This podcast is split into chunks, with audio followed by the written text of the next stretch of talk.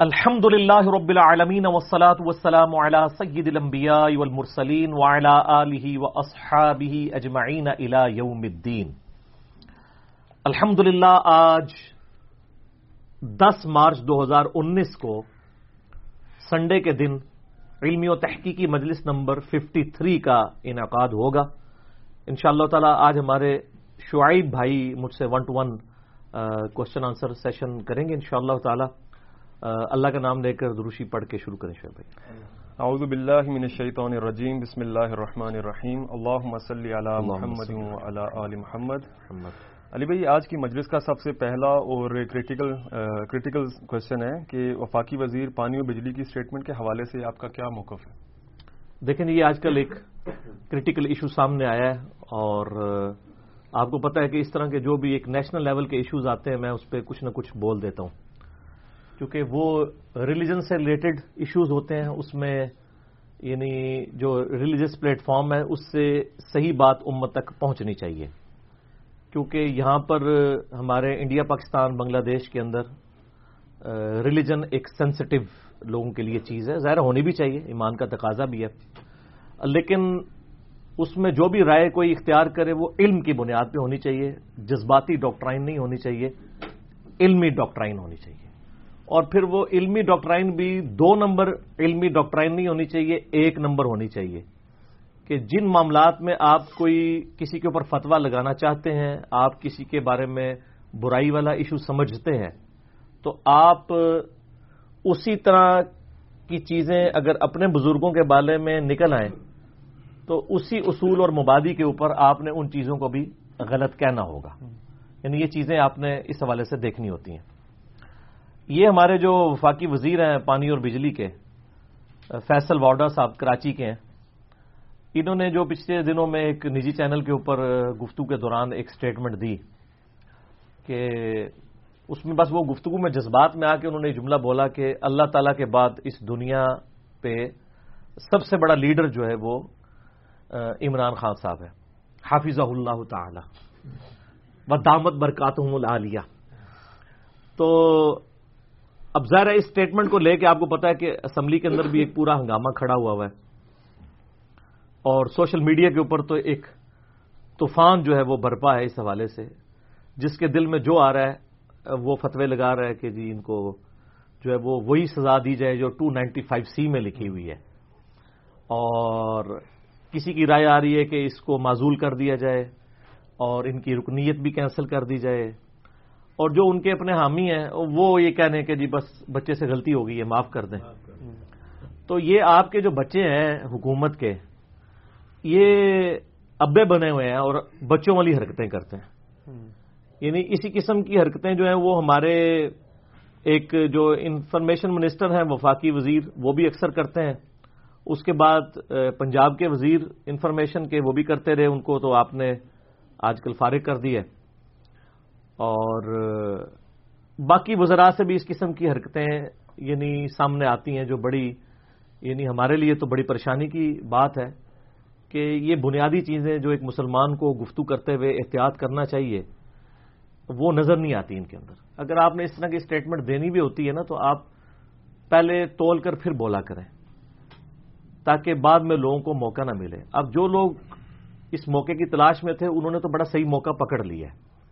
اور وہ بڑے بڑے فتوے بھی لگا رہے ہیں۔ دوسری طرف وہ لوگ ہیں کہ جو ان کا اس طرح جھوٹا دفاع تو نہیں کر رہے ہیں، لیکن ایز سچ اس معاملے کو اس طریقے سے ایکسپٹ کرنے کے لیے بھی تیار نہیں ہے اور اس سے حیران کن بات ہے کہ آج کی ڈیٹ تک میرے علم میں تو نہیں ہے کہ فیصل واؤڈا صاحب نے خود آ کے کوئی اپنی کلیریفیکیشن پبلکلی اناؤنس کی ہو۔ حالانکہ جو جرم پبلکلی ڈکلیئر ہوتا ہے، اس کی توبہ بھی پبلکلی ہوتی ہے۔ یہ نہیں ہے کہ آپ پرائم منسٹر ہاؤس میں جا کے کوئی اپنا توبہ نامہ لکھ کے بتا دیں، نہیں۔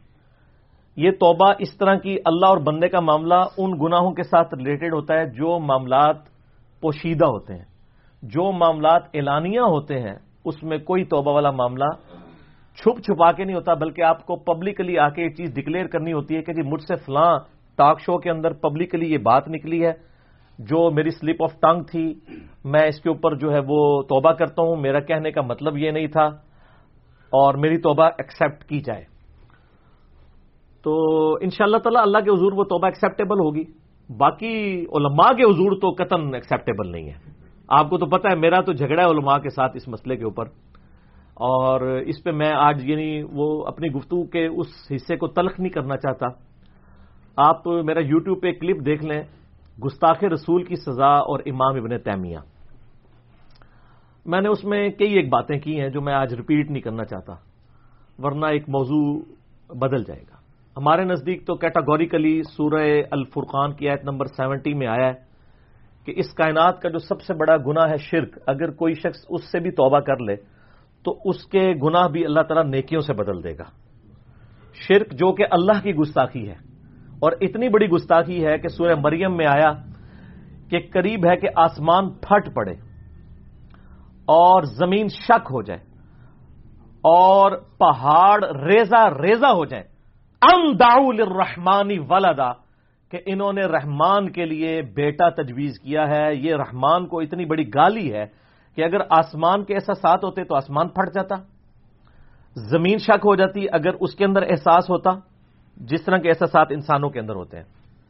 اور پہاڑ ریزا ریزا ہو جاتے کہ انہوں نے اتنی بڑی گالی دی ہے کہ اللہ کے لیے بیٹا تجویز کیا یعنی شرک کیا۔ لیکن اس کے باوجود صورت الفرقان میں آیا کہ وہ بھی کوئی توبہ کر لے تو توبہ ایکسپٹیبل ہے۔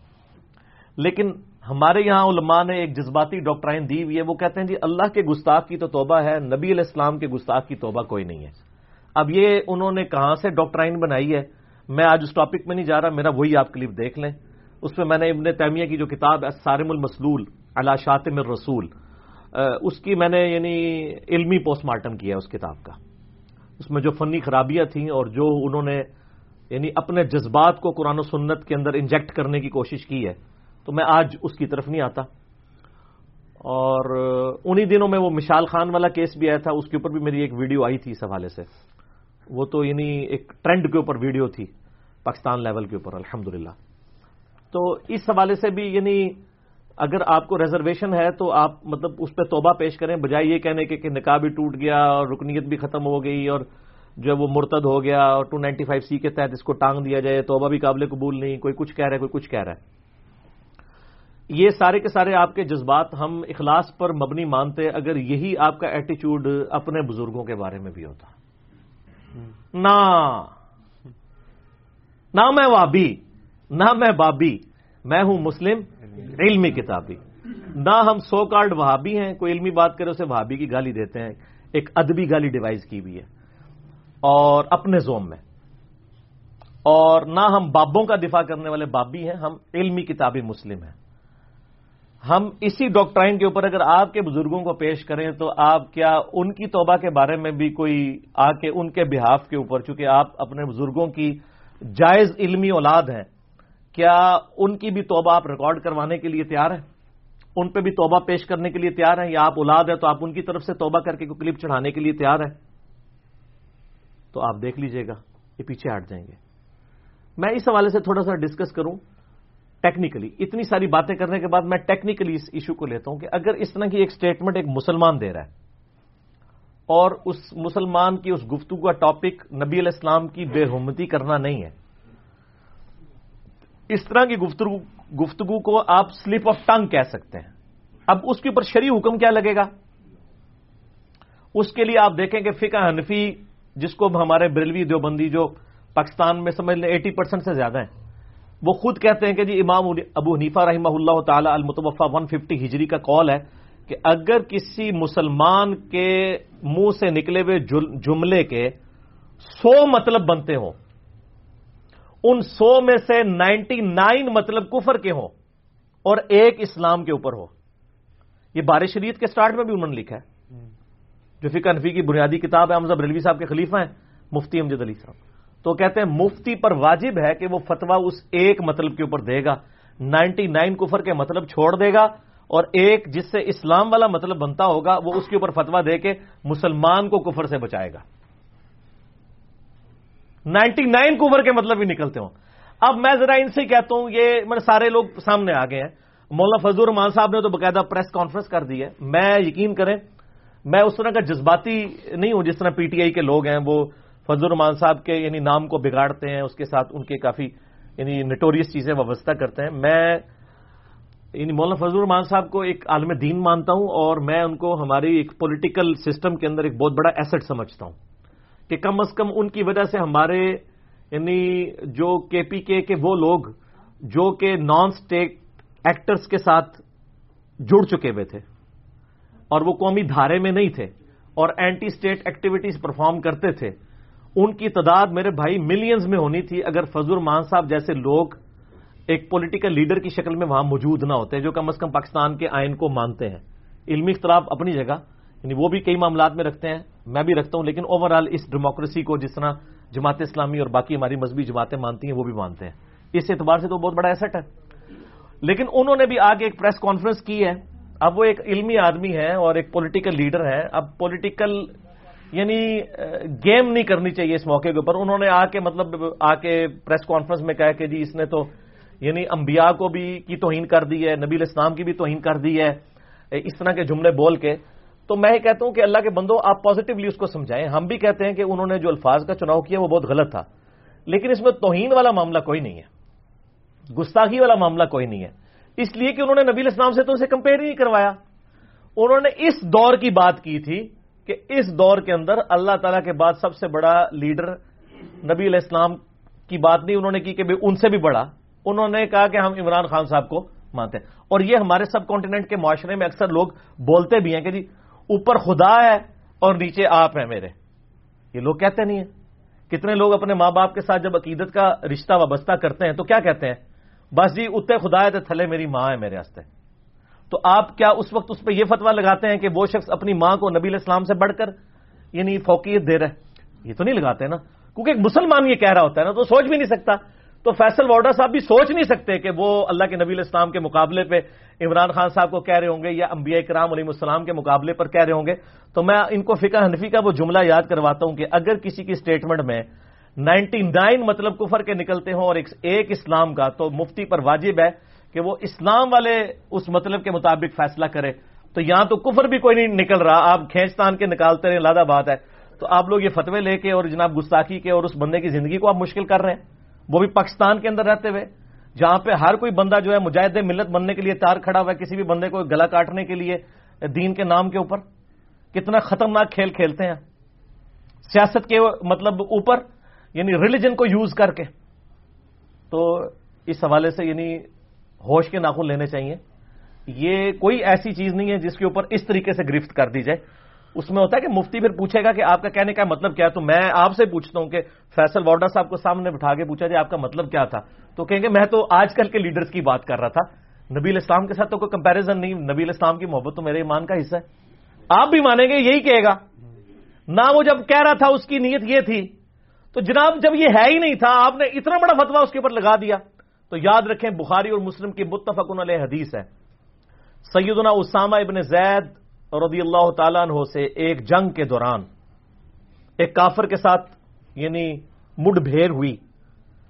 اور جب وہ کافر ان کی تلوار کے نیچے آیا، تو اس نے کلمہ پڑھ دیا۔ اور کہا کہ میں ایمان لاتا ہوں۔ اب کلمہ کے بعد تو پھر قتل کا کوئی جواز نہیں رہتا تھا۔ تو حضرت اسامہ نے خود یعنی اجتہاد کیا۔ کہ اس نے تو ڈر کے کلمہ پڑھا ہے، انہوں نے اس کی گردن کاٹ دی۔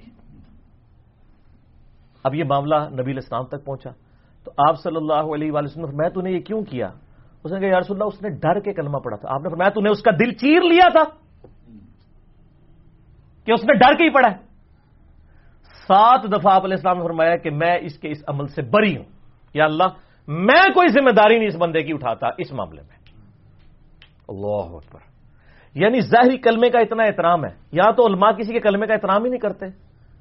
اور ڈانگ چک کے تو جناب پیچھے پہ جاندے نے۔ یہ جو جذباتی ڈاکٹرائن ادھر سب کانٹیننٹ میں ہمارے بزرگوں نے دی ہے نا، انہوں نے یہ وہ کھیل کھیلا ہے کہ یعنی شیطان بھی حیران ہوتا ہوگا کہ یہ کھیل تو میں بھی نہیں کھیل سکتا تھا جو انہوں نے کھیل کھیلا ہے، کہ ایک دوسرے کا گلا کاٹتے رہے۔ تو فیصل وارڈا صاحب نے اگر یہ بات کی ہے تو کیا آپ نے دل چیر لیا؟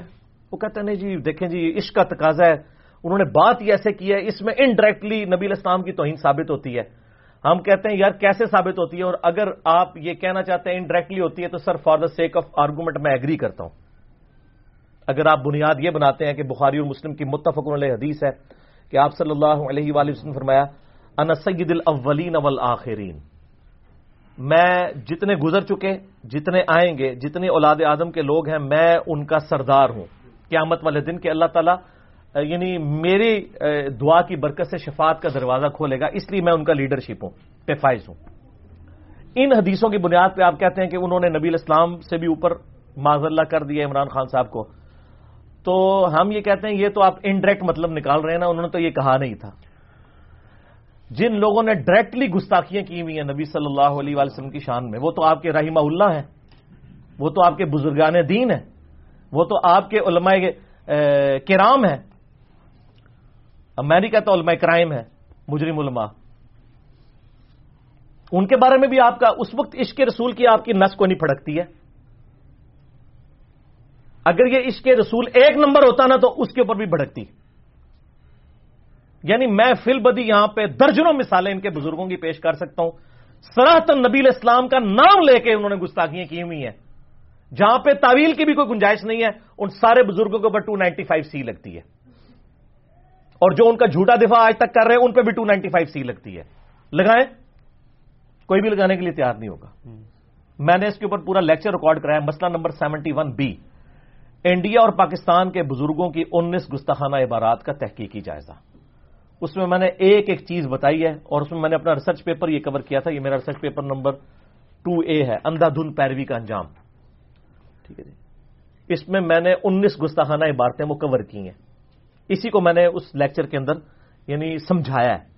اور کسی کو فتوا نہیں لگایا، بزرگوں کے نام احترام سے لکھے ہیں ان کی عبارتیں لکھی ہیں، نیچے قرآن و حدیث لکھا ہے کہ قرآن و حدیث یہ کہتا ہے، بزرگ یہ کہتے ہیں۔ اور میں نے یہ نہیں کہا کہ بزرگ کافر ہے یا بزرگوں نے کفر کہا ہے۔ میں نے اینڈ پہ لکھا ہے کہ یہ سب کچھ پڑھنے کے بعد فیصلہ آپ کے ہاتھ میں ہے۔ اینڈ پہ یہ لکھتی ہے بس۔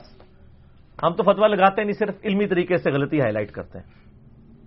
تو یہ انہی لوگ ہمارے جتنے بھی یہاں پہ بڑے بڑے علماء ہیں جو عشق رسول کا جھنڈا اٹھائے ہوئے ہیں سو کالڈ اپنے زوم میں، جن سے ہمیں اپنی محبت رسول کا سرٹیفکیٹ لینے کی ضرورت پڑتی ہے۔ ہمیں سے مراد ہے آپ لوگوں کو، مجھے نہیں۔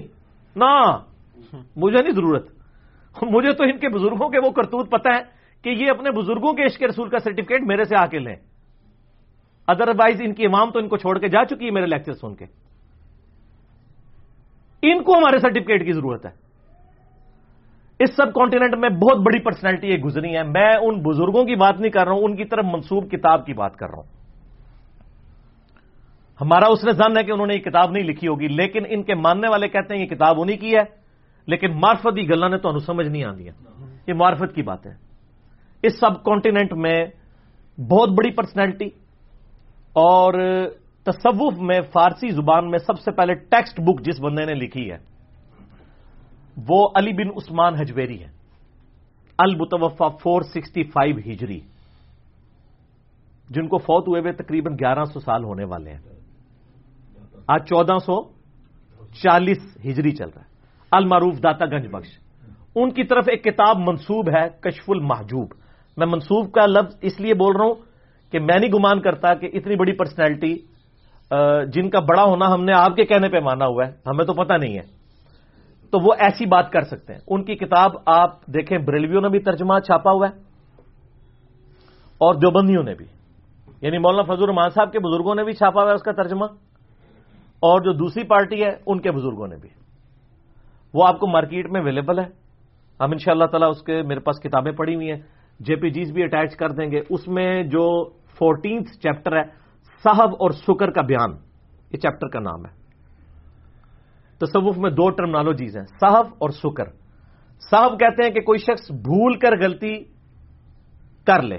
بھول چوک ہو جائے. اور سکر ہوتا ہے کہ وہ شخص غلطی کرے بھولا ہوا نہ ہو لیکن اس وقت وہ ایسے عشق کے نشے میں گم ہو کہ اسے پتہ ہی نہ چلے کہ وہ کیا کر رہا ہے. ٹھیک ہے. یعنی عشق بھی نشے گم کے نا کرتے گستاخی جے چنگا کام کوئی نہیں ہوتا اچھا۔ تو یہ چیپٹر آپ پڑھ کے دیکھ لیں۔ اس میں وہ لکھتے ہیں کہ حضرت داود علا نبی علیہ السلاۃ والسلام کے بارے میں کہ وہ ان کی نظر ایک دفعہ اوریا نامی ان کا ایک صحابی تھا، اس کی بیوی پہ پڑ گئی۔ وہ اس کے اوپر عاشق ہو گئے اور اس کو جنگ میں آگے قتل کروا کے تو خود اس سے شادی کر لی، اس کی بیوی کے ساتھ۔ یہ پورا ایک واقعہ ہے۔ یہ واقعہ انہوں نے نقل کیا اور انہوں نے کہا حضرت دعود علیہ السلام حالت صحب میں تھے۔ اور اس سے انہوں نے یعنی جنید بغدادی کی جو صحب والی ٹرم ہے اس کو ثابت کیا ہے۔ واقعہ صرف لکھا نہیں، اس سے رزلٹ بھی نکالا ہے۔ لکھنا اس میں آپ تعویل کر سکتے ہیں کہ وہ نالج کے طور پہ لکھا ہے، لیکن جب کوئی رزلٹ نکالتا ہے، وہ اس کا عقیدہ ہوتا ہے۔ اس سے نہیں وہ بھاگ سکتا۔ پھر انہوں نے بائزید بستامی کا شکر ثابت کیا ہے اسی میں۔ اور کہتے ہیں، اس کی مثال آپ کو اب ظاہر ہے کہ کیا کریں مسلمانوں کو ان لوگوں نے یعنی یہ باتیں ان کے سامنے رکھنی ہوتی ہیں نا تو مجبور نبیوں کی مثالیں دینی پڑتی ہیں ان کو۔ تو کہتے ہیں جی شکر کی مثال ہمارے نبی علیہ السلام کی مثال ہے، جب ان کی ایک نظر اپنے منہ بولے بیٹے زید ابن ہارسا کی بیوی سیدہ زینب پہ پڑی، تو وہ نظر حالت شکر میں تھی، تو اس کی وجہ سے زینب اپنے خامند پہ حرام ہو گئی۔ کس طرح حرام ہوئی؟ یعنی خامند کے دل میں اپنی بیوی کی نفرت آئی، اس نے اس کو طلاق دے دی اور نبی الاسلام نے اس عورت کے ساتھ دوبارہ شادی کر لی۔ ناؤد باللہ من ذالک لعنت اللہ علی القاذبین ہم تو کہتے ہیں ایسی کتاب لکھنے والوں پر، اس کو چھاپنے والوں کو پر، اس کتاب کی تعریف کرنے والوں پر، اور اس کتاب کو پروموٹ کرنے والوں پر اللہ کی لانت اللہ کے فرشتوں کی لانت اور تمام لانت کرنے والوں کی لانت ہو۔ ہم کسی بزرگ کو نہیں کہہ رہے، کیونکہ ہمیں پتہ نہیں ہے نا، ہمارے سامنے موجود ہو تو ہم بھی ایک پریس کانفرنس کر کے تو علی بن عثمان اجویری صاحب سے پوچھیں کہ آپ نے لکھا ہے؟ تو یقیناً وہ بھی انکار کر دیں گے۔ کیونکہ انہیں بھی پتا ہوگا، پاکستان میں ٹو نائنٹی فائیو سی لگی ہوئی ہے۔ وہ کیسے اقرار کر سکتے ہیں؟ ٹھیک ہے؟ یہ واقعہ انہوں نے لکھ کے اس سے بازید بستامی کا شکر ثابت کیا اور کہا کہ نبی الاسلام بھی حالت شکر میں تھے۔ یہ اصل میں یہ بتانا چاہ رہے ہیں کہ ہمارے بزرگ اگر صاحب یا شکر کے اندر کسی کی بچی نکال کے لے جائیں یا کسی بچے کے اوپر عاشق ہو جائے مادو لال حسین کیا ہے؟ مادو لال ایک یعنی وہ ہندو لڑکا تھا، اس پہ حسین نامی ایک بزرگ عاشق تھے۔ تو اس کا نام ساتھ ہے، آپ پوچھ لیں، مادو لال حسین۔ یا وہ کوئی اور خلاف شرح کام کرے تو اس کو صاحب اور شکر پہ محبوب سمجھا کریں، یہ یعنی بزرگوں کی بارفت کی باتیں شپری ہاتھ ایڈا موٹا لفظ ادھر سے ڈیوائز کیتا ہے۔ شپری ہاتھ اس کا اگر میں آپ کو ترجمہ کروں نا، تو اردو اور پنجابی میں اس کا ترجمہ ہوگا بونگیاں۔ یقین مانے۔ آپ ہنسیے گا نا۔ شتی ہاتھ کی اپروپریٹ ٹرانسلیشن ہے ہی بونگیاں۔ چھڑو لا اور وہ شتی ہاتھ بولتے ہیں، لوگ کہتے ہیں، پتہ نہیں شاید کو قرآن حدیث کی کوئی ٹرم ہے۔ تو ہم یہ پوچھتے ہیں کہ شتی میں نبی اسلام کے گستاخی ہوتے ہیں۔ آپ لوگ یہ ہمیں بتایا کرتے تھے، با خدا دیوانہ باش، با محمد ہوشیار، دیوانگی اللہ کے لیے ہو سکتی ہے، اللہ کے نبی کے لیے نہیں ہو سکتی۔ تو اللہ کے نبی الاسلام کے لیے بھی یہ شوقی ہاتھ وہ پنڈی کے ایک مفتی صاحب ہے میں ان کا نام نہیں لیتا۔ تو نام لیے بغیر میں بتاتا ہوں۔ کہ ان سے میری فون پہ بات ہوئی نا تو مجھے کہنے لگے کہ انجینئر صاحب، آپ کی باتیں تو بڑی سالڈ ہوتی ہیں، لیکن آپ ہمارے بزرگوں کو کچھ نہ کہا کریں۔ یہ بزرگوں کی شکتی ہاتھ ہے تو میں نے بھی ٹرنس دا ٹیبل اوور میں نے کہا، سر، میں خود اکتیس سال بریلوی رہا ہوں۔ ہم نے تو آپ جیسے بزرگوں سے ہی سیکھا تھا۔ با خدا دیوانہ باش، با محمد ہوشیار۔ مجھے یہ بتائیے کہ یہ کشور مجوب کی جو یہ بھارت ہے، آپ سمجھتے ہیں کہ حضرت عمر فاروق رضی اللہ تعالیٰ کے سامنے یہ بھارت پڑھ کے سنائی جا سکتی ہے اور ایسے شخص کا سر جو ہے وہ تن کے اوپر قائم رہ سکتا ہے۔ تو کانپ اٹھے۔ لیکن پبلکلی نہیں، اس طریقے سے وہ سامنے آ سکتے۔ شتی ہاتھ تو ان کا سارے کا سارا معاملہ اللہ کے اوپر تھا۔ فناف اللہ کے اوپر۔ فناف رسول میں وہ کہتے ہیں، نبی کا جو گستاخ ہے، چاہے وہ کسی بھی طریقے سے۔ اب انہوں نے نیا ایک کام، وہ کہتے ہیں، نہیں، ہے، کلمات کفری ہیں، لیکن قائل پہ فتوا نہیں لگے گا، کیونکہ وہ بزرگ ہے اور بزرگ بھی ان کا۔ وہی قائل اگر دوسرے فرقے کا ہوگا تو اس پہ فتوا بھی لگے گا۔ تو یہ میں نے کامن حوالہ آپ کو دیوبند اور بریلویوں کی بزرگ کی کتاب کا دیا، میں بزرگوں کو کچھ نہیں کہہ رہا۔ دوسری طرف آپ قرآن و حدیث پڑھیں تو آپ کو کوئی اور یعنی دین ملے گا۔ اس لیے ہم کہتے ہیں، کتابوں کا دین اور ہے اور بابوں کا دین اور ہے۔ قرآن پاک میں اللہ تعالیٰ فرماتا ہے، ما بل صاحب وما غوا تمہارے نبی نہ کبھی بہ کے ہیں، نہ کبھی بہرا چلے ہیں۔ اور آپ کہہ رہے ہیں نبی کے اوپر شکر ہو گیا، زید ابن حارثہ کی بیوی پہ نظر پڑ گئی۔ بخاری و مسلم کی متفق حدیث ہے، نبی صلی اللہ علیہ وآلہ وسلم میں کنواری لڑکیوں سے زیادہ شرم و حیا تھی۔ جس میں کنواری لڑکیوں سے زیادہ شرم و حیا ہو، وہ لوگوں کی عورتوں کے اوپر نظر ڈالے گا نا باللہ۔ اس کے بعد اللہ نے بھی ہر چیز جوڑوں کی شکل میں پیدا کی، سورہ زاریات میں آتا ہے۔ اللہ نے چیز جوڑوں کی شکل میں پیدا، ایک جوڑا اور لے لیں۔ جوڑا ہی بنا لیتے ہیں۔ تذکرت الاولیاء بھی تصوف کی ایک بنیادی کتاب ہے، جس کے حوالے آپ کو فضائل اعمال میں بھی ملیں گے فضان سنت میں بھی ملیں گے، اور یہ بھی وہ کتاب ہے جس کو دیوبند اور بریلوی دونوں پرنٹ کر رہے ہیں۔ پرنٹ کا مطلب ہے کہ وہ اس کو آن کرتے ہیں نا۔ تو رات انجیل تو پرنٹ نہیں نا یہ کر رہے۔ ہیں تذکرت تو اولیا شیخ فرید الدین اطار المتوفا سکس ٹوینٹی سیون ہجری، آج سے آلموسٹ آٹھ سو سال پہلے ایک بزرگ گزرے انہوں نے سارے بزرگوں کے واقعات لکھے انہی بزرگوں کے واقعات میں جاتے جاتے انہوں نے باجید بستامی المتوفا ٹو سکسٹی ون ہجری، جن کا نام تھا باجید ٹھیک ہے، اب میں اس نام پہ میرا لادہ سے ایک کلپ آپ دیکھ لیں۔ ٹھیک ہے نا؟ اور وہ کہتے نہیں جی، وہ جواب دے دیا ہے۔ جواب اس طرح نہیں ہوتا، سر، آپ اپنی کنیتیں ابو یزید رکھ کے جواب دیں۔ یعنی دس بریلوی علماء پبلک کے سامنے ہے اور کہیں کہ جی ہم بھی اپنا نام رکھتے ہیں ابو یزید، ہماری کنیت ہے، فقریہ۔ تو پھر ہم آپ کو بتائیں گے، ہم اپنی کنیت رکھتے ہیں ابو الحسین۔ ایک ہی سن میں دو بندے فوت ہوئے ہیں۔ ایک ہمارے امام ہے امام ابو الحسین مسلم بن حجاج القشیری المتوفا ٹو سکسٹی ون ہجری۔ اور اسی ٹو سکسٹی ون ہجری میں آپ کے بزرگ ابو یزید تیفیور بن عیسا البستامی یا بستامی، وہ کوئی بھی پروناؤنسیشن اس میں آپ دیکھ لیں۔ وہ بھی ٹو سکسٹی ون، ان کی تھی ابو یزید۔ وہ کہتے ہیں، بیٹا یزید نہیں تھا، وہ نام بس کو نیت رکھی ہوئی تھی۔ تو تو بڑا پھر مسئلہ ہے۔ تھی بھی رکھو۔ جواب نہ دیو۔ پریکٹیکلی جتنے اشکان حسین بنے پھرتے ہیں نا، سو کارڈ۔ اور چھپے ہوئے وہ ناسبی ہیں۔ وہ اپنی کنیتیں ابو یزید رکھ کے جواب دیں مجھے۔ اس طرح کا جواب نہیں۔ نہ، اس طرح کا جواب نہیں چاہیے۔ تو وہ خیر اور طرف چل پڑے گا معاملہ۔ تو وہ بازید بستامی کے بارے میں انہوں نے چیپٹر باندھا ہے۔ کشف الماجوب میں بھی ان کا حوالہ میں نے بتایا۔ سکر کا، ادھر بھی وہ کہتے ہیں کہ جی بازید بستامی کے بارے میں جنید بغدادی فرماتے تھے۔ کہ بازید بستامی کا اولیاء اللہ میں وہی مقام ہے جو حضرت جبرائیل کا فرشتوں میں۔ کڈی وڈی کہانی۔ اچھا اگر یہ ہے تو پھر شیخ القادر جانی کا تو مقام ختم ہو گیا نا۔ کیونکہ فرشتوں کا سردار کون ہے؟ جبرائیل۔ تو اگر بازید کا وہی مقام ہے تو پھر حضرت شیخ عبد القادر جرانی کا تو مقام پھر اولیاء اللہ کے سردار تو رہ گئے نا۔ یہ نوی کہانی نکل آئے گی۔ ہوں۔ گیارہویں تو بازید بستامی کی کہانی پی جانی ہے۔ کیونکہ اولیاء اللہ دو نہیں ہو سکتے سر۔ سردار ایک ہی ہوں ایک کہانی ہے، دو نہیں ہو سکتے۔ حالانکہ اولیاء اللہ کے سردار تو ابو بکر، عمر، عثمان و علی ہیں، رضی اللہ عنہ مجمعین احکام شریعت میں احمد بریلوی صاحب سے پوچھا گیا سوال کہ اولیاء اللہ کے سردار کون ہے تو انہوں نے کہا حضرت ابو بکر صدیق رضی اللہ تعالیٰ عنہ۔ انہوں نے تو بازید یا شیخ عبد القادرانی کا نام نہیں لیا، لیکن اس میں آپ پھر کیا کریں گے؟ تعویل کریں گے؟ نہیں نہیں۔ اصل میں وہ اپنے زمانے میں تو سر فیصل بوڈا صاحب نے بھی اپنے زمانے کی بات کی ہوئی تھی۔ ادھر تو آپ چڑھ دوڑے ہیں، ڈانگ لے کے۔ انہوں نے یہ کیا ہے، پوری انسانی ہسٹری میں۔ میں آپ کو کمپیرزن کروا رہا ہوں ساتھ ساتھ۔ انجینئرنگ ہو رہی ہے سر۔ میں مکینکل انجینئر ہوں آنرز نال۔ انجینئرنگ کریں گا نال۔ تو فیصل بوڈا صاحب نے بھی یہی کہا تھا۔ تو جنید بغدادی کو بچانا ہے تو پھر وائزی وہ فیصل بوڈا صاحب سے بھی جان چھڑوانی پڑے گی۔ یہ میں آپ کو ان کے دوہرا معیار بتا رہا ہوں۔ اچھا جی وہ کہتے ہیں جی اس کے بعد آگے چلتے ہیں، وہ کہتے ہیں جی بازید بستامی کی معراج ایک چیپٹر بند ہے۔ اور اس میں لکھتے ہیں کہ پیغمبروں میں نبی صلی اللہ علیہ وسلم کو معراج ہوئی ہے اور اولیاء اللہ میں بازید بستامی کو۔ حضرت مبکر عمر عثمان علی کو نہیں ہوئی۔ وہ بزرگ نہیں سن نا۔ بزرگ تھے نا نہ وہ تو سیابی سن۔ ناؤز باللہ۔ اگر سیابی بزرگ نہیں تو پھر کون بزرگ ہیں؟ آپ کے بنائے ہوئے بزرگ۔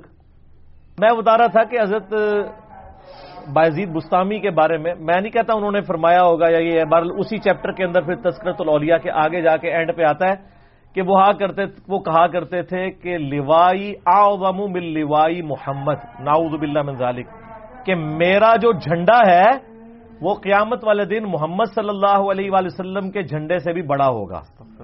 استغفر اللہ تو بولی یہ سراتن لکھا ہے۔ پھر وہ جو شیخ الدین اطار ہے نا، وہ ان کی پھر جھوٹی وکالت کرتے ہیں اس کے اندر۔ وہ کہتے ہیں یہ تو اتنے بڑے بزرگ تھے، بزرگ تو گستاخ نہیں ہو سکتے۔ تو وہ جب یہ کہہ رہے تھے نا کہ میرا جھنڈا محمد کے جھنڈے سے بڑا ہے، تو وہ لکھتے ہیں کہ ان سے پوچھا گیا کہ آپ کیا کہہ رہے ہیں؟ ان سے سوال کیا گیا کہ نبی صلی اللہ علیہ وسلم بھی آپ کے جھنڈے کے نیچے ہوں گے۔ تو بازیب اسلامی کہتے ہیں کہ ہاں جی نبی علیہ السلام اور تمام نبی قیامت والے دن میرے جھنڈے کے نیچے ہوں گے۔ ناؤز باللہ من ذالک۔ اور پھر وہ جو شتیحات کا دفاع کرنے والے شیخ فرید الدین اطار ہیں، وہ لکھتے ہیں کہ اصل میں بازید کے منہ سے اس وقت اللہ بول رہا تھا۔ تو اللہ کے جھنڈے کے نیچے تو سارے نبی ہوں گے۔ مجھے بتائیں قرآن و حدیث میں کہاں لکھا ہوا ہے کہ کیا مطلب دن دو جھنڈے ہوں گے، ایک اللہ کا ہوگا، ایک نبی کا جھنڈا ہوگا۔ وہ اللہ کا جھنڈا ایک ہی ہے، وہ نبی الاسلام کے ہاتھوں میں ہوگا۔ کڈی وڈی کہانی۔ پھر وہ ساتھ لکھتے ہیں کہ اسی طریقے سے جو بازید کہا کرتے تھے، سبحانی ماں آزم و شانی۔ میں پاک ہوں، میری شان بہت بلند ہے۔ تو یہ اگرچہ کلمات کفر ہیں لیکن یہ انہوں نے کفری نہیں کہے کیونکہ وہ تو خود کہہ ہی نہیں تھے اللہ ان کے منہ سے بول رہا تھا۔ ناؤز باللہ۔ سر ہمارا تو نبی الاسلام کے بارے میں بھی عقیدہ نہیں ہے کہ اللہ ان کے منہ سے بولتا ہے۔ بلکہ ہمارا عقیدہ ان پہ اللہ کی وہی آتی ہے۔ وما یم تکو انل ہوا ان ہوا اللہ واہ لیکن یہ دعوے آپ اپنے بزرگوں کے بارے میں بھی کرتے ہیں۔ اور یہ سبحانی معظم و شانی کی یہی تعویل اور یہ واقعات کش المجوب کے اندر بھی موجود ہے صرف ادھر نہیں ہے، وہاں پہ بھی موجود ہے اور وہاں پہ بھی انہوں نے یہی تعویل کی ہے، جن کی طرف یہ کتاب منسوب ہے، اگر انہوں نے کی ہے یا جس نے بھی کی ہے۔ کہ جی یہ جو ہے وہ ان کے منہ سے اللہ بول رہا تھا۔ تو نبی الاسلام کے بارے میں یعنی یہ سیدھا سیدھا پروفٹ کو چیلنج کیا ہوا ہے نا۔ ان بزرگوں کے بارے میں بھی کوئی پریس کانفرنس آنی چاہیے نا، کہ وہ میری ذمہ داری ہے۔ یہ چلے بزرگوں کے بارے میں نہ آئے، ان کتابوں کے بارے میں، ان کے چھاپنے والوں کے بارے میں کوئی پریس کانفرنس ہو کہ جی ان کتابوں کے اوپر بھی پابندی لگائی جائے، ان کی پرنٹنگ پہ پابندی لگائی جائے۔ تو یہ مطلب اس حوالے سے بھی چیزوں کو دیکھنا چاہیے۔ اگر آپ کا عشق رسول جینون ہے، ایک نمبر ہے، تو سر یہ پریس کانفرنس فیصل واڈا صاحب کے بارے میں تو آپ اپنا روح راضی ضرور کریں۔ لیکن جن کے بارے میں سراہتن اس طرح کی چیزیں ملتی ہیں، ان کے اوپر بھی آئیں، ان کی کتابوں کے اوپر بھی پندی لگانے کی بات کریں۔ ہماری کسی کے ساتھ کوئی ذاتی دشمنی نہیں، ہم دین کے ڈیفینڈر بنے ہوئے ہیں۔ اور آپ اپنی پالیٹکس کے اور اپنے فرقوں کے گول کیپر بنے ہیں، لیکن ہے کمزور گول کیپر ہے تو ہم پتہ ہی لگتا میں کتوں کتوں فٹ بال سٹنا تو جا کے تھوڑے پول ہی چلا جاتا ہے۔ ٹھیک ہے، ذرا پیچھے مڑ کے دیکھو فٹ بال ہی فٹ بال کٹھے ہوئے جے۔ ظاہر ہے، ان کی وام کو تو نظر آ رہا ہے، ان کی وام چھوڑ کے جاری وہ کہتے ہیں، علی بھائی جو باتیں کرتے ہیں، وہ بالکل ٹھیک کرتے ہیں۔ میں آپ کو بتاؤں، لاہور سے ایک بھائی کا فون آیا۔ وہ بتانے لگے کہتے ہیں کہ میں چلا گیا یعنی وہ جو لاہور میں مزار ہے جہاں سے کشور مجوب ان کی طرف منسوب ہے وہاں پہ بکتی بھی ہے۔ کہتے ہیں میں ان کے وہاں پہ جو کتاب خانہ بنا ہوا تھا جہاں کتابیں وہاں کافی مکتبے بنے ہوئے ہم تو پوری پوری راتیں وہاں جا کے رہا کرتے تھے ہمیں تو پتہ ہے۔ تو کہتے ہیں وہاں پہ میں یعنی کشور مجوب کھول کھول کے نا تو دیکھ رہا تھا تو وہ جو اس کا آنر ہے نا وہ کہنے لگا جناب کی دیکھ رہے ہو؟ ہائے ہائے ہائے۔ تو کہتے ہیں میں ان کو بتایا کہ میں ایک حوالہ چیک کر رہا ہوں۔ کہنا انجینئر تو نہیں سنتے کتنے؟ ہائے ہائے ہائے اس بیچنے والے کو بھی پتا تھا کہ انجینئر نے اس کتاب کے اندر نبی الاسلام کی سراہتن گستاخیاں بتائی ہوئی ہیں تو تو بیچ رہا کیوں ہے؟ اب یو ٹیوب حافظ اللہ تعالی۔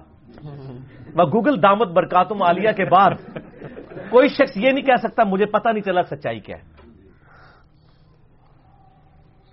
اس کی برکت سے دعوت پہنچی ہے نا؟ وہ کہتے ہیں گوگل کو حفیظہ اللہ کہہ رہا ہے یا یو ٹیوب کو اس میں تو برائی بھی ہے تو سر وہ برائی تو ہر بندے میں ہے۔ الحمہ فجورہ و تکواہ ہر انسان کے اندر برائی بھی ہے اچھائی بھی ہے۔ آپ کے جو بزرگان دین ہیں جن کو رحمہ اللہ یا حفیظہ اللہ کہتے ہیں ان میں صرف اچھائی کا ہی مادہ ہے۔ وہ فرشتے ہیں برائی بھی ہے۔ اور ماشاء اللہ ان کی برائی کی ویڈیوز بھی اور کرتوت بھی ہماری وام الناس کے سامنے آتے رہتے ہیں۔ تو وہ تو آج تک حفیظہ اللہ ہے تو یوٹیوب کیوں نہیں حفیظہ اللہ؟ وہاں بھی اچھائی کی بات کر رہے ہیں برائی کو تو نہیں ظاہر ہم پروموٹ کر رہے ہوتے۔ تو ان لوگوں کو یہ پتا ہے کہ یہ کچھ ہو رہا ہوتا ہے۔ اس کے باوجود یعنی ڈیفینڈ کر رہے ہوتے ہیں۔ تو مجھے اس طرح کے مواقع پہ ایک ایک آپشن ہوتا ہے کہ میں لوگوں تک بات پہنچاؤں کہ یار آپ جتنے دین کے معاملے میں جذباتی ہو نا اگر یہ جذباتیت آپ کی ایک نمبر ہے نا تو سر جن لوگوں نے واقعی ڈائریکٹلی جرم کیے ہوئے ہیں ان کے اوپر بھی کوئی ہاتھ ڈالو۔ ابھی تو میں ان لوگوں کا ذکر نہیں کر رہا جنہوں نے اپنے ناموں کے کلمے پڑھوائے ہوئے ہیں۔ آئے ہائے ہائے ہائے ٹھیک ہے؟ وہ میرے اوپر ذرا اکیڈمی کی ریسٹرکشنز ہیں۔ ادروائز آپ یو ٹیوب کے اوپر جا کے نا مسئلہ نمبر سیونٹی ون بی دیکھ لیں۔ انڈیا اور پاکستان کے بزرگوں کی انیس گستاخانہ بارات کا تحقیقی جائزہ۔ کن کن بزرگوں نے اپنے ناموں کے سراتن کل میں پڑھائے ہوئے ہیں۔ نبی اسلام کے نام کی بجائے اپنے نام لے کے۔ اور وہ کوئی کہتا ہے حکیم الامت ہے، کوئی کہتے ہیں وہ جناب سلطان الہند ہے، کوئی کہتا ہے جی وہ مجدد دین و ملت ہیں، کوئی کہتا ہے وہ غوث وقت ہیں۔ اور کام ان کے یہ تھے۔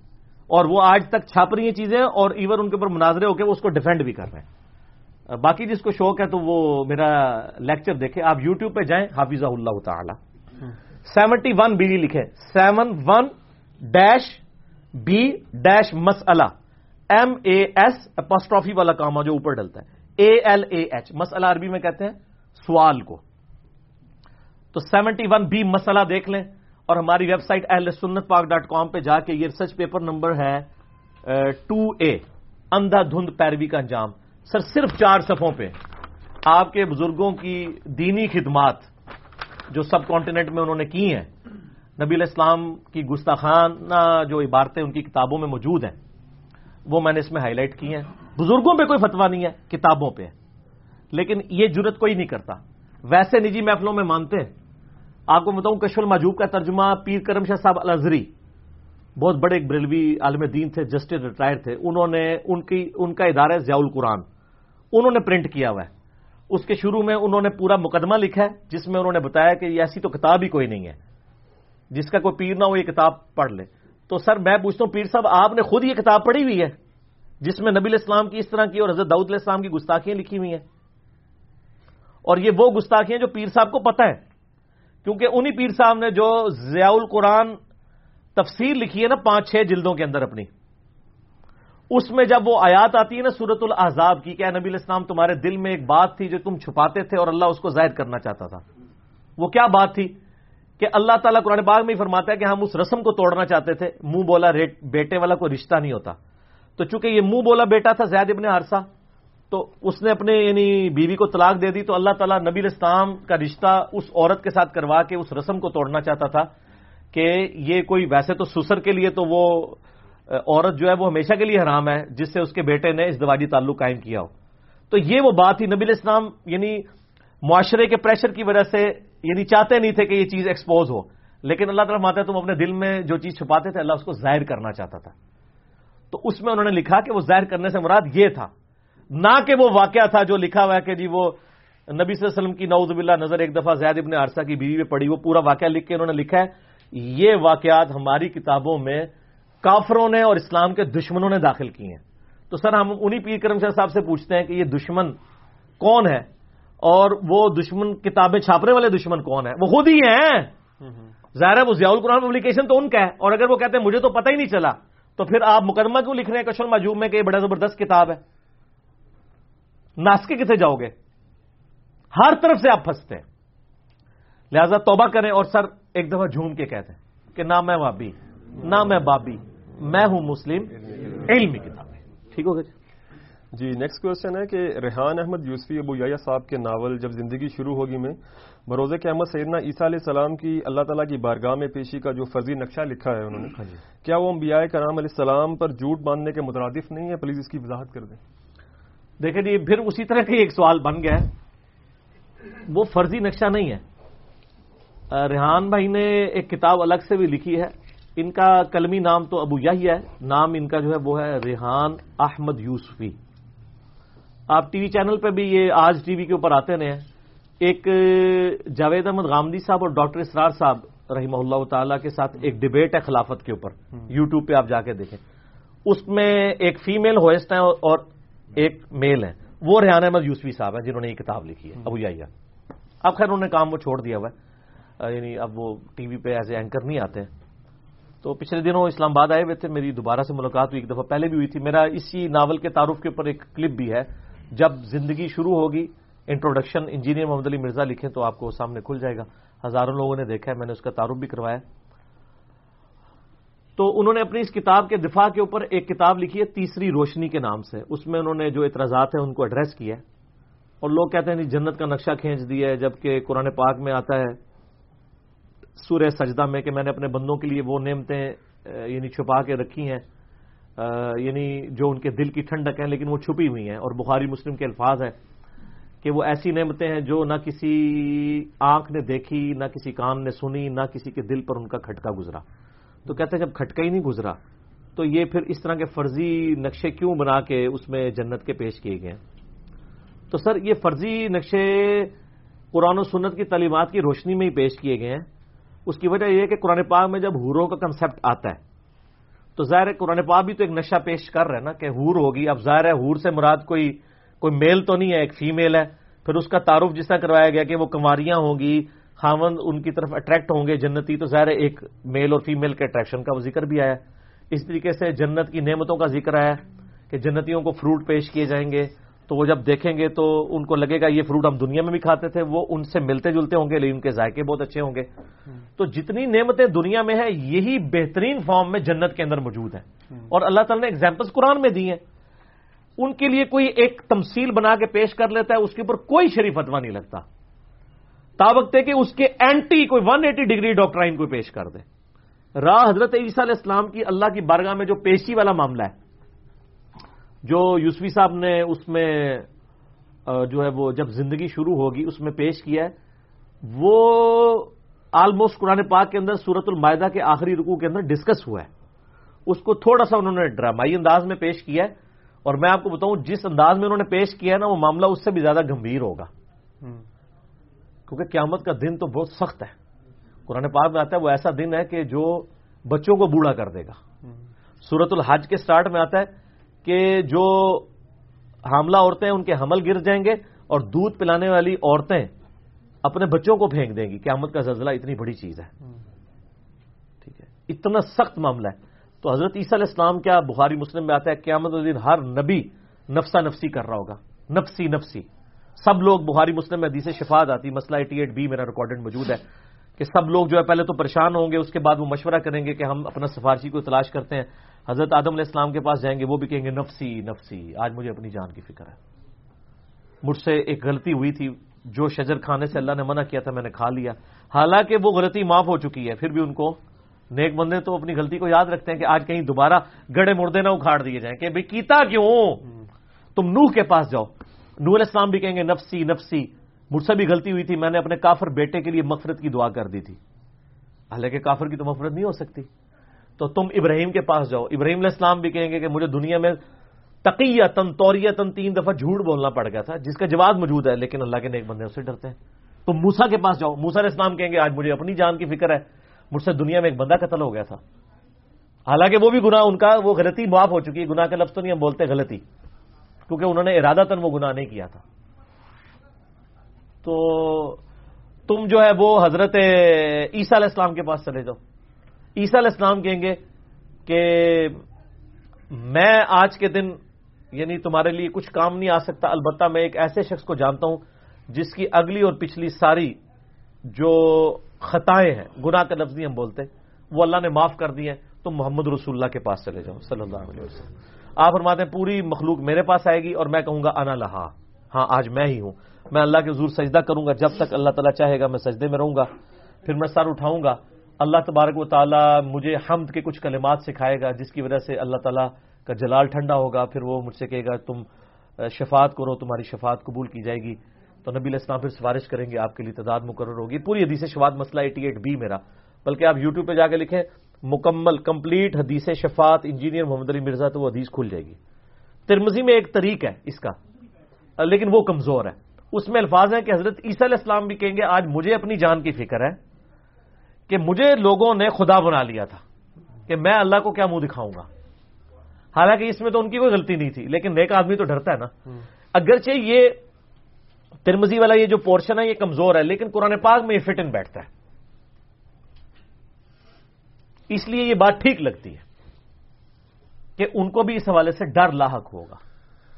اور وہ صورت المائدہ کا آپ آخری رکوع پڑھے میں کہتا ہوں جی انسان کہاں اٹھتا ہے کہ اللہ کے اتنے مقرب بندے جن کے بارے میں اللہ تعالیٰ ہی فرماتا ہے صورت المائدہ میں کہ وجیحن پھر دنیا والا آخرہ ہیں۔ وہ دنیا اور آخرت میں اللہ کے حضور عزت والے ہیں۔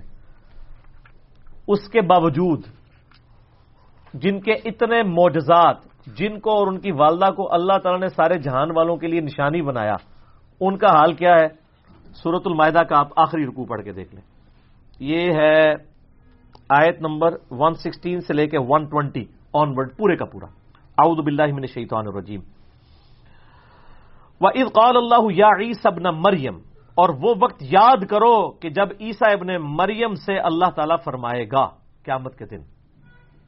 انت قلت للناس اتخذونی و امی الہین من دون اللہ ایسا کیا تو نے لوگوں سے کہا تھا کہ لوگ تجھے خدا مان لیں اور تیری ماں کو مجھے چھوڑ کے؟ ہائے ہائے ہائے سر یہ اس کے بعد وہ جو ابو یہ صاحب نے اس میں نقشہ کھینچا ہے کہ حضرت عیسیٰ علیہ السلام بے ہوش ہو جائیں گے۔ واقعی وہ تو پھر رکت تو ہے ایسی۔ اللہ اور اس کے بعد لکھتے ہیں کہ ان کو ہوش آئے گی، تو وہ وہی، انہوں نے باقی الفاظ یہی نکل کیے ہیں۔ کالا صبح وہ کہیں گے، اللہ تو پاک ہے۔ اس میں کتنی پیاری بات ہے، اے اللہ، میں اپنے آپ کو پاک نہیں سمجھتا، غلطی کر سکتا ہوں۔ انبیاء غلطی کر سکتے ہیں، گناہ نہیں کر سکتے۔ سبحانک، تو تو پاک ہے۔ مراد یہ کہ مجھ سے غلطی ہو سکتی ہے۔ لیکن میں وہ بڑا دعویٰ نہیں کرتا۔ ما یقون لی ان اقول ما لئی سلی بحق۔ مجھے یہ کیسے شایا تھا کہ میں ایسا دعویٰ کر دوں جس کا مجھے حق ہی حاصل نہیں ہے؟ یہ میری تو اتارٹی نہیں ہے، نہ میرا سٹیٹس ہے کہ میں لوگوں سے کہوں کہ میری عبادت کرو۔ ان کن تو قل تو ہوں فقد عالم تھا اگر بل فرض میں نے کوئی ایسی بات کی تھی اپنے ماننے والوں سے کہ میری عبادت کی جائے تو اللہ تیرے علم میں تو ہوگی وہ بات۔ ہوئے ہوئے ہوئے۔ کانفیڈینس لوز ہے سر۔ جب نہیں کیا ہوا تو پھر اتنی آگے آرگومنٹس جلال کا دن ہے۔ کیوں؟ اس دن نام اللہ نے اپنا کیا نام رکھا ہے؟ القحار لمن الملک اليوم للہ الواحد القحار سورت المؤمن میں آتا ہے، جسے سورہ غافر بھی کہتے ہیں۔ تعلم معافی نفسی، اے اللہ تیرے علم میں ہے جو میں نے جی میں چھپایا ہوا ہے۔ ولا عالم معافی نفسک، اور مجھے نہیں پتا جو تیرے جی کے اندر ہے۔ تو میرے بارے میں اس وقت کیا فیصلہ کرنے والا ہے؟ یا کیا سمجھتا ہے؟ مجھے نہیں پتا۔ البتہ میں تیرے بارے میں کیا سوچتا ہوں؟ مراد یہ کہ اگر میرے دل میں بھی کہیں ایسی خواہش تھی نا کہ مجھے لوگ خدا مانے تو اللہ وہ بھی تیرے علم میں ہوگی۔ میرے دل کا گنا بھی ہے نا وہ تیرے اوپر آشکار ہوگا۔ اگر بل فرض میں نے کوئی ایسا کیا۔ ان کا انت علام الغیوب۔ بے شک سارے غیبوں کا جاننے والا تو تو ہی ہے۔ ما کل تو لہم اللہ ما امر تنی اللہ، میں نے تو اپنے ماننے والوں سے سوائے اس کے کچھ نہیں کہا تھا جو تو نے مجھے حکم دیا تھا۔ ان عبد اللہ ربی و ربکم، کہ عبادت کرو اس اللہ کی جو میرا بھی رب ہے اور تمہارا بھی رب ہے۔ میں نے تو بنی اسرائیل سے یہی کہا تھا۔ وکن تو علیہم شہیدا اور اے اللہ تو ہی ان پر گواہ تھا ماں دم تو جب تک میں ان میں موجود رہا۔ فلما توفی تنی جب تو نے مجھے توفی کر دیا، اٹھا لیا۔ مسئلہ نمبر بارہ میرا حیات مسیح اور نزول مسیح کے اوپر ریکارڈڈ ہے۔ کن تا انتر رقیب علیہم تو اس کے بعد تو ہی ان پر گواہ تھا۔ وہ انت کلی شہین شہید ہر بات پہ تو تو ہی گواہ ہو سکتا ہے اللہ۔ یعنی جب تک میں فزیکلی دنیا میں موجود تھا میرے ہوتے ہوئے تو اس طرح کا کوئی عقیدہ میرے ماننے والوں میں نہیں تھا۔ میرے اٹھائے جانے کے بعد اگر انہوں نے کوئی ایسا عقیدہ بنایا تو اللہ وہ تیرے علم میں ہوگا تو جانے اور تیری مخلوق جانے۔ ہوئے ہوئے۔ ان تو اے اللہ اگر اب تو ان کو عذاب دے فن عبادک۔ تو یہ تیرے بندے ہیں۔ وہ ان تغفر لہم اور اگر تو ان کو معاف کر دے۔ فن کا انت العزیز الحکیم تو بے شک تو غالب ہے اور حکمت والا ہے۔ تو معاف بھی کر سکتا ہے۔ لیکن ظاہر مشرق تو معاف نہیں ہو سکتا نا سر۔ ان اللہ اللہ یکفر یوشر کبھی یہ حضرت عیسیٰ علیہ السلام ایک دبے الفاظ میں سفارش کر دیں گے اپنے ماننے والوں کی۔ لیکن اللہ تعالیٰ کوئی سفارش نہیں مان رہا۔ قال اللہ اللہ فرمائے گا ہاضا یوم الصادقین صدقهم۔ آج قیامت کا دن وہ دن ہے جس دن سچوں کو صرف سچا عقیدہ فائدہ دے گا۔ لہم جنات ان تجریم تختی انہار ان کے لیے جنتیں جن کے نیچے نہریں بہتی ہوں گی خالدین فیحا ابدا اس میں رہیں گے ہمیشہ ہمیش۔ رضی اللہ عنہم و ردو عن۔ اللہ ان سے راضی وہ اللہ سے راضی۔ ذالک الفوز العظیم یہ ہے بڑی کامیابی۔ للہ ملک السماوات والارض۔ آسمانوں اور زمین کی بادشاہی اللہ کی ہے۔ وما فیہن اور جو کچھ اس کے اندر ہے سب کا بادشاہ مالک اللہ ہے۔ وہ علا کل شعین قدیر اور وہ ہر چیز کے اوپر قدرت رکھتا ہے۔ یہ صورت کنکلوڈ ہوئی ہے صورت المائدہ کی۔ تو یہ تو جناب نقشہ قرآن پاک میں آیا اور میں نے جب پہلی دفعہ یہ مجھے آج بھی یاد ہے میں صبح کے وقت آفس جا رہا تھا آفس کی ہائیس میں۔ تو سوت القرآن چینل ہم یعنی سنتے ہوتے تھے۔ تو میں نے پہلی دفعہ یہ گفتگو صورت المائدہ کی وہ سوت القرآن چینل کے اندر جب وہ ترجمہ اور عربی والی سنی تھی میں ایک بار ہل گیا تھا۔ کہ یار شرک اتنا سینسٹو ایشو ہے اللہ کے حضور کہ اس کے پیغمبر نے شرک کیا بھی نہیں تعلیم بھی نہیں دی۔ پھر بھی اللہ تعالیٰ کہہ رہا ہے تو نے کہا تھا؟ ہائے ہائے ہائے۔ سر یہ بڑا سینسٹو ایشو ہے۔ شرک is the most sensitive issue in the sight of Allah لیکن تھوڑی سی میں انجینئرنگ بھی کر دوں یہاں پہ۔ وہ اس کے ساتھ ریلیٹڈ ہے۔ دیکھیں اس میں جو الفاظ ہیں نا اللہ تعالیٰ فرماتا ہے کہ عیسا کہیں گے وہ کم تو علیہم شہید ما دم تو فیم اللہ، میں تو اس وقت تک گواہ تھا جب تک میں ان میں موجود تھا۔ جب تو نے مجھے اٹھا لیا، پھر تو ہی ان پر گواہ تھا۔ اب یہ تیرے بندے ہیں، چاہے انہیں عذاب دے، چاہے بخش دے۔ صحیح بخاری اور مسلم کی متفق علیہ حدیث ہے کہ میرے حوضے کوثر پہ کچھ میرے اصحاب لائے جائیں گے۔ اور میں کہوں گا، اصحابی اصحابی، یہ تو میرے صحابہ ہیں۔ تو میرے ان کے درمیان ایک آڑ قائم کر دی جائے گی۔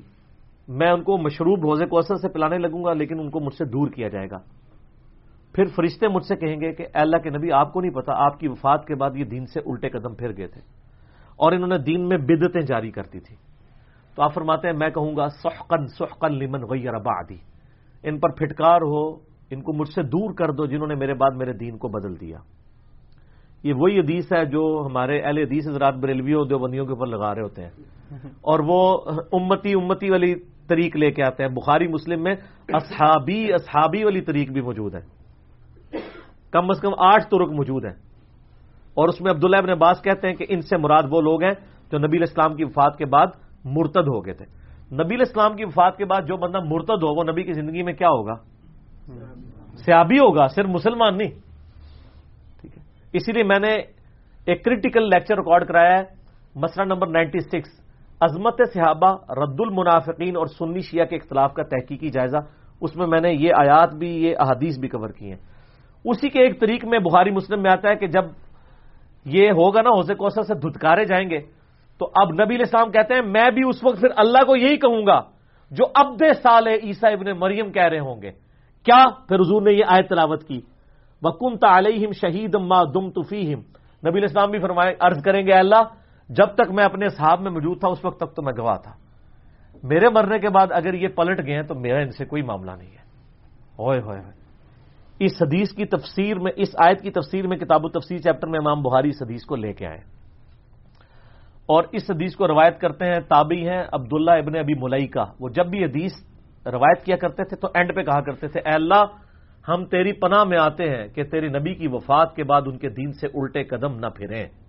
ہم سب بھی یہ دعا کرتے ہیں اللہ من نحییتہ منا فاحیہ علی الاسلام ومن توفیتہ منا فتوفہ علی الایمان۔ آمین۔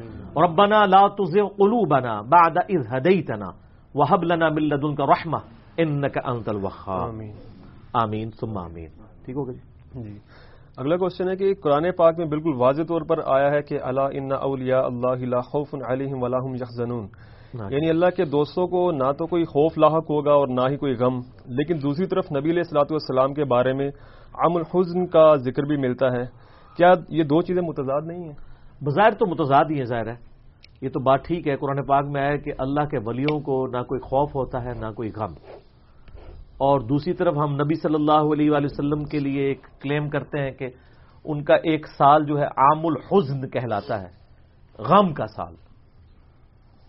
دوسری طرف یہ بھی حدیث ہے، بخاری اور مسلم کی متفق علیہ حدیث ہے کہ جو عورت اللہ اور یوم آخرت پہ ایمان رکھتی ہے، اس کے لیے حلال نہیں ہے کہ وہ تین دن سے زیادہ سوگ کرے کسی میت کے اوپر۔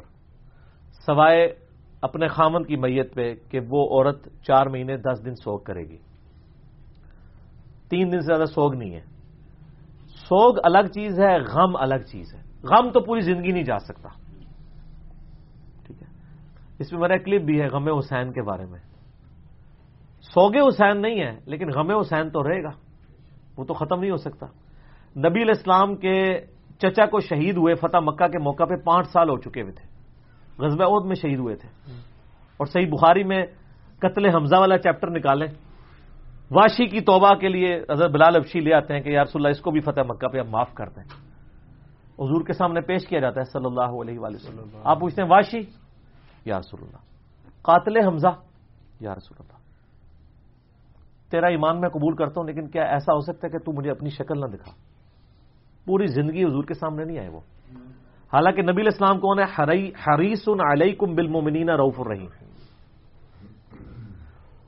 جو چچا کے غم کو پانچ سال نہیں بھولے، چچا سے زیادہ محبت اولاد سے ہوتی ہے۔ جن لوگوں نے حضرت حسین کے ساتھ ظلم کیا یا حضرت علی کے ساتھ کیا، ان کو نبی الاسلام ان کی صحابیت کا احترام کریں گے۔ صحابی تو یہ بھی ہے واشی بھی۔ تو اس لیے اس بات کو سمجھیں۔ غم جو ہے وہ کبھی جا نہیں سکتا۔ سوگ نہیں ہونا چاہیے۔ سوگ یہ ہے کہ انسان اس کو لے کے تو وہ مطلب جو ہے وہ ایک نوحہ کرنا شروع کر دے اور اس طرح کے معاملات کر دے، اس میں ایکسٹریم پہ چلا جائے۔ ایک تو سوگ یہ ہے کہ آپ نے کسی خوشی کی ایکٹیویٹی میں حصہ نہیں لینا، وہ تو جائز سوگ ہے۔ یعنی وہ چار مہینے، دس دن وہ عورت کسی خوشی کی ایکٹیویٹی میں حصہ نہیں لے گی۔ اسی طریقے سے باقی تین دن تک اس گھر کے اندر کھانا نہیں پکے گا فزیکلی ایک سوگ رہے گا، کوئی خوشی کی ایکٹیویٹی پرفارم نہیں ہوگی۔ نوحا تو ویسے ہی آرام ہے، چاہے وہ تین دن کے اندر کیا جائے بعد میں۔ لیکن غم ایک الگ چیز ہے، وہ دلی کیفیت ہے، وہ نہیں جا سکتی کبھی بھی۔ تو یہاں پہ بھی نبی الاسلام کو ایک غم تو تھا کہ جب کسی نے آپ کا ساتھ نہیں دیا، اس وقت جو عورت اپنے مال، جان، سب چیز لے کے حضور کے ساتھ ڈٹی رہی ہے، وہ حضرت ختیجہ تھی۔ سلام اللہ علیہ و رضی اللہ تعالی عنہا۔ حضور کی لاڈلی ترین بیوی۔ سر ایسی بیوی کہ جس کی زندگی میں حضور نے دوسری شادی نہیں کی، صلی اللہ علیہ وسلم۔ اور دوسری شخصیت جناب ابی طالب، جو ہر مشکل وقت میں اپنے بھتیجے کے ساتھ کھڑے رہے۔ اور جب نزا کا عالم آیا، اس وقت بھی اپنے بیٹے علی بن ابی طالب کو نصیحت کی اور اسی طریقے سے اپنے بھائیوں کو، حمزہ بن عبد المطلب کو، جو اس وقت تک ابھی ایمان نہیں لائے ہوئے تھے۔ عباس بن عبد المطلب کو وہ بھی ایمان نہیں لائے ہوئے تھے۔ اور اپنے دوسرے بیٹے عقیل ابن ابی طالب کو جو بھی ابھی ایمان نہیں لائے، سوائے مولا علی کے کوئی ایمان نہیں لایا ہوا تھا، سب کو نصیحت کی کہ میرے بعد اپنی جان سے بڑھ کے میرے بتیجے کی حفاظت کرنی ہے۔ تو سر، جو بندہ پوری زندگی حضور کے ساتھ اس طرح ڈٹا رہا ہو، تو نبی الاسلام اس شخصیت کا غم کیسے بھلا سکتے تھے؟ آپ صلی اللہ علیہ وآلہ وسلم کے عقد میں آلموسٹ چوبیس سال تک رہی ہیں حضرت ختیجہ۔ پچیس سال کی عمر میں آپ کی شادی ہوئی، تو جب آپ کی عمر مبارک فورٹی نائن ایئرز ہوئی ہے تو حضرت ختیجہ فوت ہوئی ہیں۔ چوبیس سال آپ کی بیوی رہی ہیں اور اس دوران آپ نے دوسری شادی نہیں کی ہے۔ یہ آپ کی جتنی بعد والی شادی ہیں ان کی وفات کے بعد ہے۔ اتنی محبت تھی۔ دوسری شادی نہیں کی۔ کہ یہ غم بھی جو کہ جواز کی حد تک ہے، میں یعنی سوکن والی امتحان میں نہیں ڈال سکتا۔ کیونکہ حضرت خدیجہ سے حضور کی محبت ہی بہت زیادہ تھی۔ اور حضور صلی اللہ علیہ وسلم کی زندگی میں یہ forty ninth year of his life وہ غم کا سال تھا کہ وہ دونوں ہستیاں جو حضور صلی اللہ علیہ وسلم کی سپورٹ میں کھڑی ہوئی تھی، ایک ہی سال دونوں کا انتقال ہو گیا۔ اسی لیے اسے کہا جاتا ہے عام الحزن غم کا سال۔ تو وہ تو غم تو ختم نہیں ہو سکتا۔ صحیح بخاری اور مسلم کی متفق علیہ حدیث ہے، مولا علی رضی اللہ تعالیٰ عنہ، وہ علیہ السلام، جن کی پرورش حضرت ختیجہ نے کی ہوئی ہے۔ اور اللہ نے یہ بدلہ دنیا میں اتارا ہے۔ ابو طالب کی ابو طالب نے پرورش کی نبی الاسلام کی۔ ابو طالب کے بیٹے علی بن ابی طالب کی پرورش نبی الاسلام نے کی۔ تو ابو طالب نے نبی الاسلام کی پرورش کی اور نبی الاسلام نے ان کے بیٹے کی پرورش کی۔ اور حضرت ختیجہ جو ہے، حضرت علی کے لیے ماں کی طرح تھی۔ اور بعد میں خوش نصیبی کی انہی کی بیٹی کے ساتھ نکاح بھی ہو گیا، سیدہ فاطمہ کے ساتھ۔ تو صحیح بخاری اور مسلم متفق حدیث ہے، بخاری مسلم دونوں میں ہے۔ سیدنا علی کہتے ہیں کہ میں نے نبی الاسلام سے خود سنا تھا کہ اگلی امتوں میں سارے جہان والوں پر فضیلت اللہ نے دی تھی مریم بنت عمران کو حضرت عیسیٰ کی والدہ کو۔ اور اس زمانے میں سب جہان والی عورتوں پر فضیلت دی ہے ختیجہ کو۔ حضرت ختیجہ والی فضیلت کسی بھی نبی اسلام کی بیوی کو حاصل نہیں ہے۔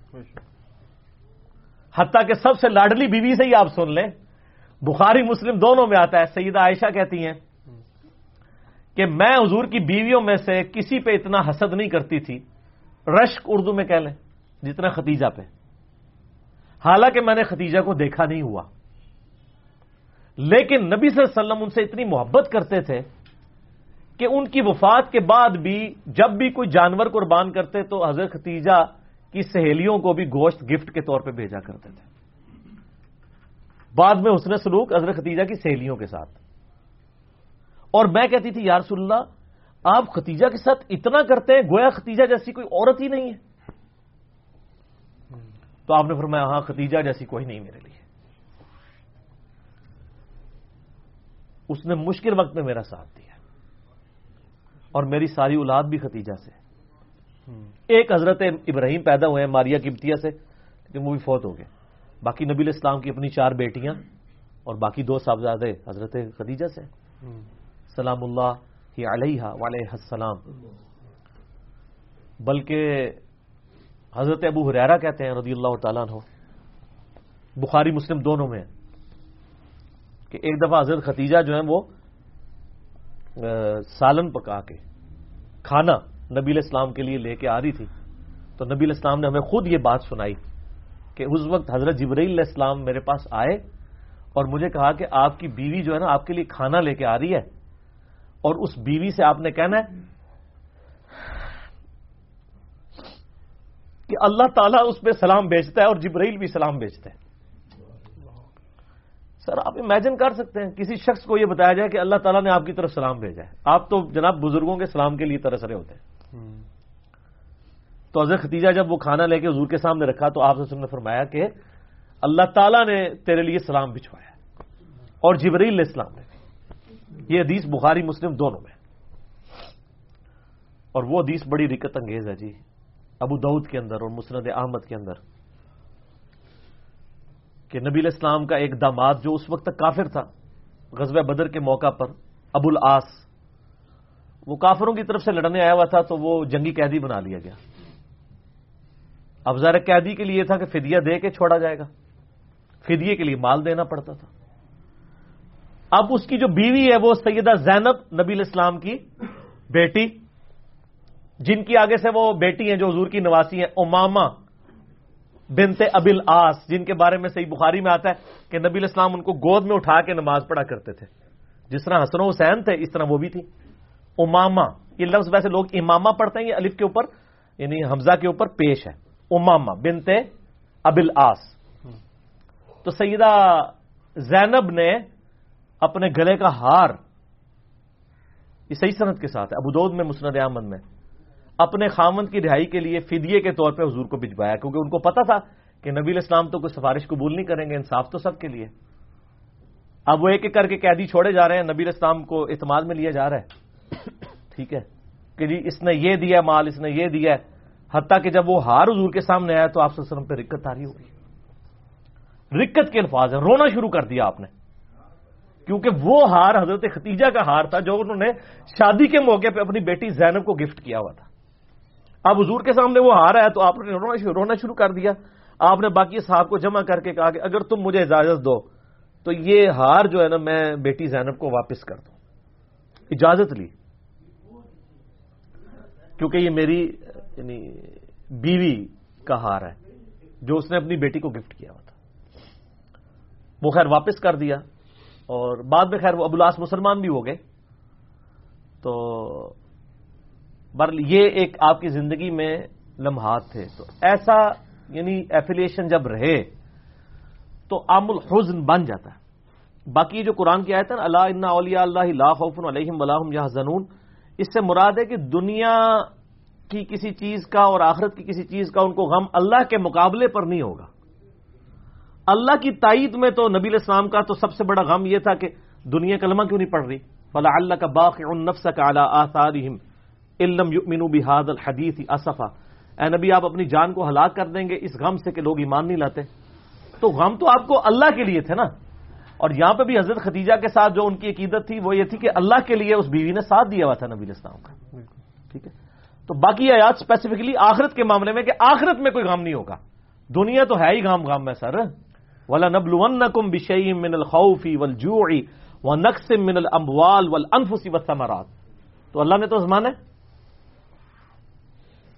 حتیٰ کہ جامع ترمزی میں حدیث ہے کہ اللہ تعالیٰ سب سے زیادہ آزمائش نبیوں پہ ڈالتا ہے۔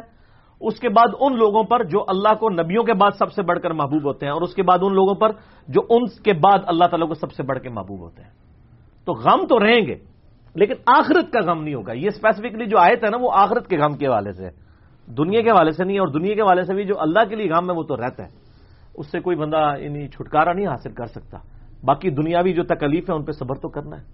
تو عام الحسن تو وہ آپ کی زندگی میں ہمیشہ رہا۔ وفات کے بعد بھی حضرت ختیجہ کے نبی اسلام کے ان کے ساتھ ایسا معاملہ رہا۔ یہی حال ابو طالب کے لیے تھا۔ اور آپ کو بتاؤں کہ صحابہ کرام علیم ردوان یعنی اس حوالے سے نبی اسلام سے جب بھی ابو طالب کے اب ایمان کے بارے میں اہل سنت، اہل تشہیروں کے درمیان ایک اختلاف پایا جاتا ہے۔ بہرحال یہ ایسی چیزیں نہیں ہیں کہ ان کو بہت ہائی لائٹ اس حوالے سے کیا جائے۔ میں نے تو ایمان ابی طالب پہ جو مسئلہ نائنٹی ایٹ ریکارڈ کروایا ہے، اس میں بھی میں نے کہا تھا کہ اہل سنت کی احادیث کی کتابوں میں تو ان کا ایمان لانا ثابت نہیں ہے بال یہ اتنا بڑا ایشو نہیں ہے کہ اس کی بنیاد کے اوپر آپ یعنی ایک ہنگامہ کھڑا کر دیں۔ ہمارے لیے ہر وہ ہستی قابل احترام ہے اس حوالے سے جس نے نبی الاسلام کا ساتھ دیا اور جس نے ہمارے نبی الاسلام کے کا ساتھ دیا ہے اور آپ صلی اللہ علیہ وآلہ وسلم کی یعنی مشکل اور پریشانی میں ان کے لیے حمایت کا معاملہ کیا ہے اس کا احسان تو پوری امت کے اوپر ہے سر۔ تو چاہے ابو طالب ہوں چاہے سیدہ ختیجہ ہوں سلام اللہ ہی علیہ و علیہ السلام مردی اللہ تعالی عنہا۔ تو ہم تو ان کے لیے محبت کا جذبے رکھتے ہیں۔ ٹھیک ہو گیا؟ جی۔ نیکسٹ کوشچن ہے کہ مسلمانوں کی نماز یہود و سارا بلکہ مشرقین مکہ کی نماز سے بھی ملتی جلتی ہے۔ تو کیا مسلمانوں کی نماز کافروں سے لی گئی ہے؟ کافروں سے نہیں لی گئی ہے۔ نماز تو یعنی پچھلی شریعتوں میں بھی چل رہی تھی نا۔ قرآن پاک میں آتا ہے نا کہ کفار مکہ نے نماز جو ہے وہ سیٹیاں اور تالیوں کے اوپر ہی صرف محمول کر دی ہے۔ لیکن اس زمانے میں بھی یہود و نصارہ بھی نماز پڑھا کرتے تھے۔ حتیٰ کہ ساتواں پارا آغاز ہی اس سے ہوتا ہے کہ جب قرآن پاک تلاوت کیا جاتا ہے تو جو یعنی جو کرسچنس کے اندر بھی جو اہل علم لوگ تھے، جو اللہ کی وہی کو پہچانتے تھے، تو اللہ طرف ماتا ہے کہ تم دیکھتے ہو کہ وہ ٹھوڑیوں کے بل گر پڑتے ہیں زمین پہ اور ان کی آنکھوں سے آنسو روا ہو جاتے ہیں کہ یہ اللہ کا کلام ہے۔ تو نماز کے جو بیسک پوسچر ہیں وہ اگلی شریعتوں میں بھی اور اس شریعتوں میں بھی ملتے جلتے ہیں۔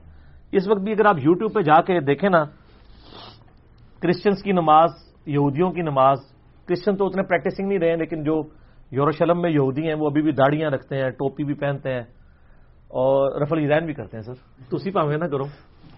تو وہ نماز بھی پڑھتے ہیں، قیام کرتے ہیں، قیام کے بعد رکو کرتے ہیں، لیکن ذرا سجدہ ان کا جو ہے نا وہ ڈفرنٹ ہوتا ہے۔ اور آپ حیران ہوں گے کہ ہمارے جتنے مفسرین ہیں نا، یہ تھوڑیوں کے بال گر جانے کا نا ان کو سمجھ ہی نہیں آئی۔ اب وہ کہتے ہیں تھوڑیوں کے بال گرنے سے مراد یہ کہ وہ سجدہ کرتے ہیں۔ حالانکہ سجدہ تو تھوڑی پہ تو نہیں ہوتا، وہ تو ماتھے پہ ہوتا ہے۔ تو اس کا کیا ہی اچھا ہوتا ہے اگر یہ یہود و نصارہ سے پوچھ ہی لیتے ہیں کہ اس کا مطلب کیا ہے۔ تو یہ تو یو ٹیوب اللہ تعالی۔ اس میں میں نے جب ان کی نماز سرچ کی ہے نا، تو میں نے ان کا سجدہ دیکھا ہے کہ وہ سجدہ کیسے کرتے ہیں۔ وہ سجدہ کرتے وقت دونوں ہاتھ یوں ایسے لمبے کر دیتے ہیں اور تھوڑی یوں زمین پہ رکھتے ہیں۔ وہ اس سٹائل میں سجدہ کرتے ہیں۔ لہٰذا قرآن پاک کی جو اسٹیٹمنٹ ہمارے بزرگوں نے اس وقت ویریفائی نہیں کی تھی وہ آج ویڈیوز میں ویریفائی ہو رہی ہے کہ ان کے سجدے کا سٹائل یہ تھا۔ تو کچھ نماز یعنی اگلی شریعتوں شریعتوں کے اندر یعنی بیسک سٹرکچر تو وہ چل رہی تھی کچھ امپروومنٹس آئی ہیں۔ وہ امپروومنٹ تو ہماری اپنی نماز میں بھی آئی ہیں۔ بخاری مسلم میں آتا ہے کہ نبی اسلام پہلے رکوع کے اندر تطبیق کرتے تھے یعنی دونوں ہاتھ گھٹنوں کے درمیان یوں جوڑ کے رکھتے تھے۔ بعد میں حکم فرمایا کہ گھٹنوں کے اوپر رکھتے ہیں۔ یہ بھی اس طریقے سے بعض صحاب کے بارے میں آتا ہے صحیح مسلم کے اندر کہ وہ سلام پھیرتے وقت دائیں اور بائیں یوں سلام کیا کرتے تھے وہ جو رف الدین پہ لگا رہے ہوتے ہیں۔ تو لیکن بعد میں نبی الاسلام نے اس سے منع فرما دیا۔ تو کئی ایک چیزیں جو اس میں بھی ناسخ و منسوخ والا معاملہ ہوا ہے۔ تو اسی طریقے سے اگلی شریعتوں کی جو نمازیں چل رہی تھی وہ اللہ کی عبادت تو ہو رہی ہے نا۔ قرآن پاک میں کہ سب سے پہلا گھر جو اللہ کی عبادت کے لیے بنایا گیا سورہ عال عمران میں آتا ہے وہ وہ ہے جو بکا کے اندر ہے۔ بکا اور مکہ یہ دونوں ہی نام ہے اس کی آج کل پریکٹیکل مثال یہ ممبئی اور بمبئی ہے۔ اس میں بھی میم اور با ہے۔ ممبئی بھی اسے کہتے ہیں اور بمبے بھی کہتے ہیں۔ اور بکا اور مکہ اس میں میم اور با ہے۔ یہ دونوں ایک ہی شہر کے نام ہے تو عبادت تو ہو رہی تھی نا جب سے پہلے انسان دنیا میں موجود ہے۔ تو وہ عبادت ٹیمپرڈ فارم میں تھی۔ پھر نبی الاسلام نے اس میں جو غلطیاں تھیں وہ دور کی تو وہ شریعت ابراہیمی چل رہی تھی۔ حضرت ابراہیم علیہ السلام کی شریعت ٹوٹی پوٹی فارم میں مشرقین عرب کے ہاتھوں پائی جاتی تھی اپنے جد امجد کے طور پہ صحیح یہود و نصارہ تو چلے ان کو پیغمبر مانتے تھے۔ اس لیے آپ دیکھیں قرآن پاک میں آتا ہے، الحج اشرم معلومات۔ حج کے مہینے سب کو معلوم ہے۔ قرآن نے حج کے مہینے بتائے نہیں ہیں۔ اور یہ کہہ کے کہ سب کو معلوم ہے انڈورس کر دیا کہ مشرقین عرب جن مہینوں میں حج کر رہے ہیں نا، یہی مہینے حج کے ہیں۔ مہینے اس لیے ہیں کہ ظاہر ہے کہ دور سے آنا ہوتا تھا تو احرام تو پہلے باندھنا پڑتا ہے نا، تو لوگ رمضان کے بعد ہی نکل پڑتے تھے حج کے لیے۔ تو رمضان کے بعد کے جو کنزیکٹو مہینے ہیں نا، تین، شوال ہے زیکادہ ذوالحجہ، یہ حج کے مہینے مانے جاتے تھے۔ باقی وہ حج کی جو ایکٹیویٹیز جو ہونی ہے یوم عرفہ کی یا مزدلفہ کی یا عرفات کی، وہ تو انہی دنوں میں ہوتی تھی، لیکن یہ سارے مہینے حج کے مہینے شمار ہوتے تھے۔ اور قرآن کہہ رہا ہے کہ سب کو معلوم ہے۔ یعنی جو آلریڈی ٹیمپرڈ فارم میں شریعت چل رہی ہے، وہ ٹھیک ہے۔ اسی طریقے سے صفا اور مروا یہ بھی مشرقین عرب کرتے تھے، اگرچہ انہوں نے صفا مروا پہ بت بنائے ہوئے تھے۔ اور جب مسلمان صحیح بخاری مسلم میں ہی آتا ہے کہ صفا مروا کی صحیح کو اچھا نہیں سمجھتے تھے، وہ سمجھتے تھے یہ مشرقین عرب کی ٹرینڈ ہے۔ تو اللہ تعالیٰ نے پھر کیا فرمایا؟ ان صفا ول مروا تھا شاعر اللہ کہ بھائی مشرقین عرب کی ہر بات ہی غلط نہیں ہے۔ کچھ چیزیں ٹھیک، یہی ہم کہتے ہیں، سر، بریلویوں کی ہر بات ہی غلط نہیں ہے، دیوبندیوں کی ہر بات ہی غلط نہیں ہے، اہل حدیث کی ہر بات ہی غلط نہیں ہے، اہل تشیعوں کی ہر بات ہی غلط نہیں ہے۔ تو آپ غلط باتوں کو چھوڑیں صحیح باتوں کو لیا کریں لیکن ادھر کیا ہوتا ہے صحیح باتیں اپنے لیے لیے ہوتی ہیں صرف۔ وہ کلو حزب مال ادیم فارحون ہر فرقہ اس پہ خوش ہے جو اس نے پکڑا ہوا ہے۔ اہل حدیث تو عید کو پکڑ کے بیٹھے ہوئے ہیں بریلوی جو ہے وہ میلاد اور عشق رسول کو لے کے بیٹھے ہوئے ہیں جو بندی جو عظمت صحابہ کو اور شیعہ جو ہے وہ محبت اہل بیت کو۔ اور باقی ساری چیزیں انہوں نے پسے پوش ڈالی ہوئی ہیں۔ کل حزب بمال ادیم فرحون تو یہ نماز تھی پہلے؟ اسی لیے گاندھی صاحب نے ایک جملہ بولا تھا جو بعض لوگوں کو سمجھ نہیں ہے میں اس کو یعنی میں گاندھی صاحب سے کئی معاملات میں شدید اختلاف رکھتا ہوں اور بڑے سنگین نوعیت کا۔ اس کے باوجود یہ انہوں نے بڑی اچھی بات کی تھی کہ سنت قرآن پر مقدم ہے۔ مقدم سے مراد یہ نہیں کہ سنت قرآن سے افضل ہے۔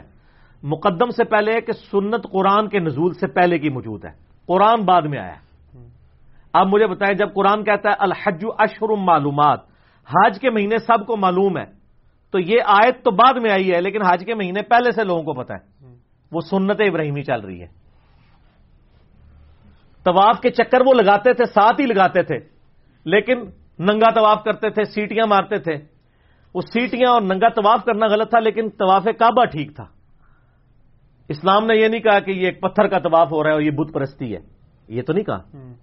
حضر اسود کی بھی رسپیکٹ موجود تھی۔ آپ کو پتا ہے کہ نبی اسلام کی بے سے پہلے حضر اسود کا جب جھگڑا ہوا تھا تو کیا طے پایا تھا کہ صبح سب سے پہلے جو حرم مکہ میں داخل ہوگا اس سے فیصلہ کرائیں گے۔ تو نبی اسلام نے وہ فیصلہ کیا کیا پھر میں چادر بچھاؤ اور سارے ایک ایک کونا پکڑو۔ اور پھر آپ اسلام نے اپنے مبارک ہاتھوں سے اسے نصب کیا۔ تو حضر اسود کو جنتی پتھر کے طور پر مشرقین عرب کے لوگ بھی مانا کرتے تھے۔ قرآن سے پہلے سے ہی وہ ایک معاملات چل رہے تھے۔ اس طرح کی کئی چیزیں تھیں۔ تو نمازیں اگلی شریعتوں میں بھی تھیں۔ نبی الاسلام نے اس نماز کی صحیح فارم لوگوں کے سامنے رکھی، طواف کعبہ کی صحیح فارم رکھی، حج کی جو ایکٹیویٹی صحیح تھیں، ان کو اسی طرح رکھا جس میں غلطیاں آ چکی تھی ان غلطیوں کو ریکٹیفائی کیا اور یہ ایک پیغمبر کا کام ہوتا ہے۔ اب پیغمبر کے بعد، قیامت تک کوئی پیغمبر تو نہیں آئے گا۔ لیکن ایسا نہیں ہے کہ اب شریعت میں کوئی بدات نہیں داخل ہوں گی۔ وہ تو داخل ہوں گی۔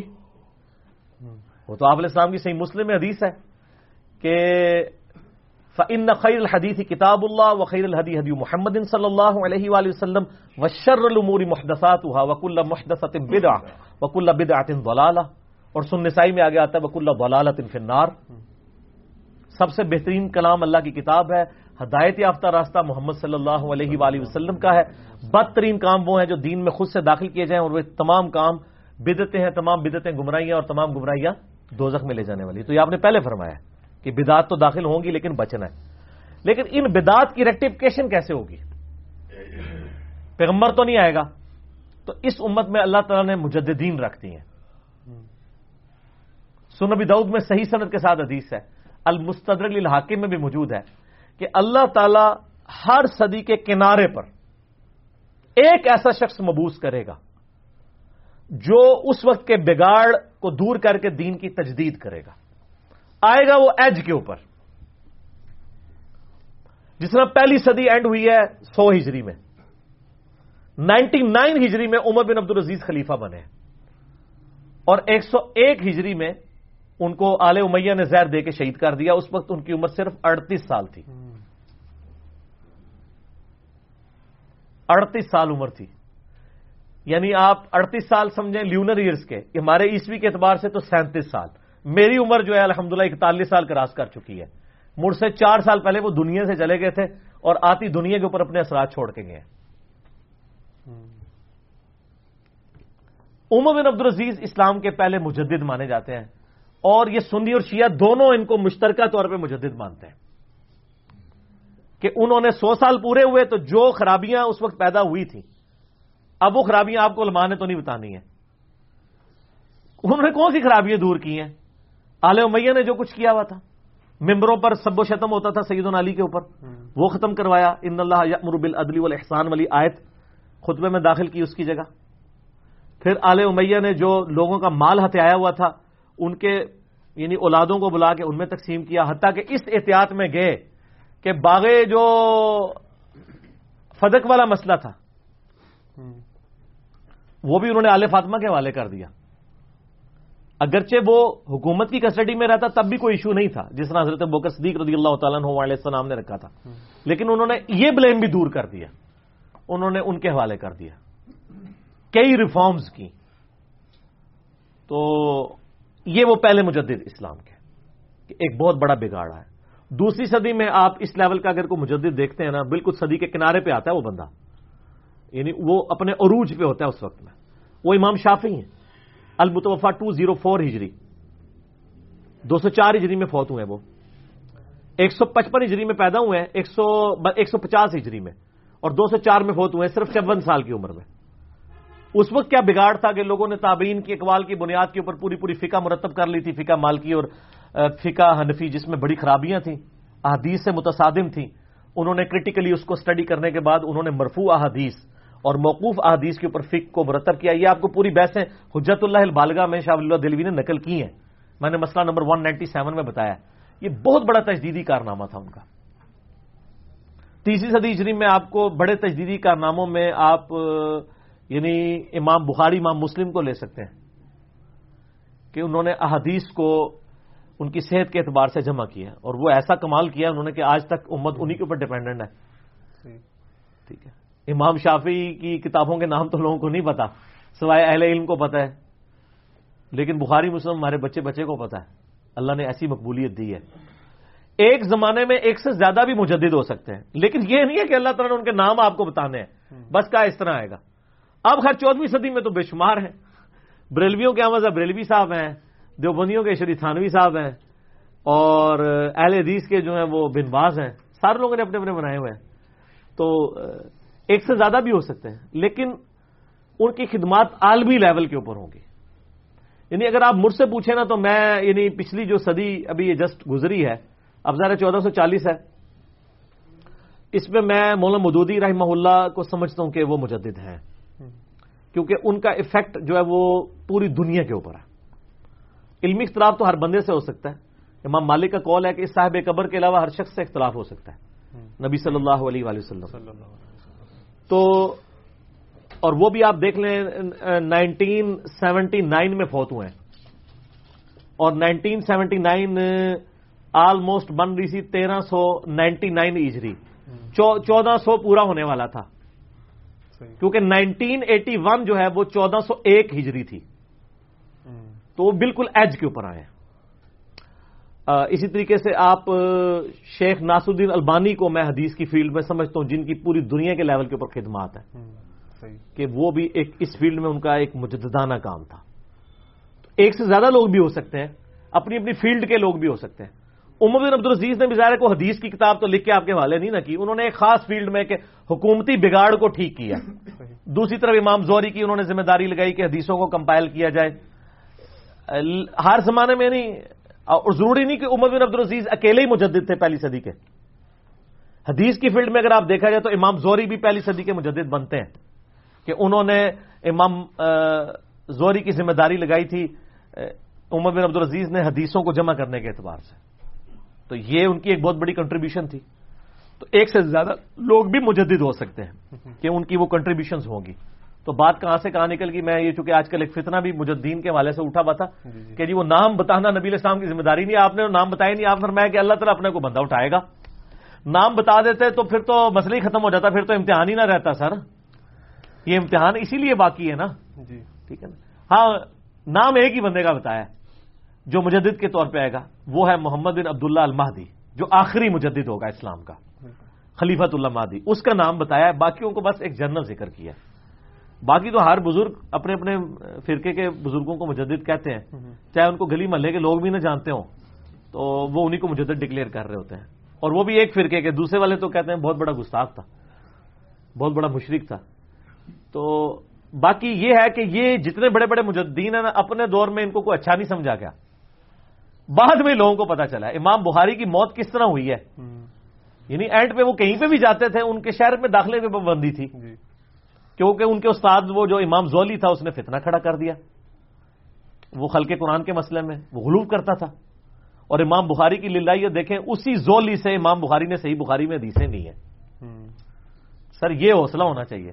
میں بھی یہ اللہ کے فضل سے آج کے دور میں یہ والا حوصلہ میرے اندر بھی ہے کہ جو مجھے مرتد اور پتہ نہیں کیا کچھ کہتے ہیں میں انہیں کے پیچھے نمازیں بھی پڑھتا ہوں اور جب کوئی علمی خدمت آتی ہے میں ان کو کوٹ بھی کرتا ہوں کہ انہوں نے اس معاملے میں یہ بڑا اچھا کام کیا آپ دیکھ لیں۔ تو یہ میں نے بزرگوں سے سیکھے آپ کے بزرگوں سے نہیں سر اسلام کے بزرگوں سے۔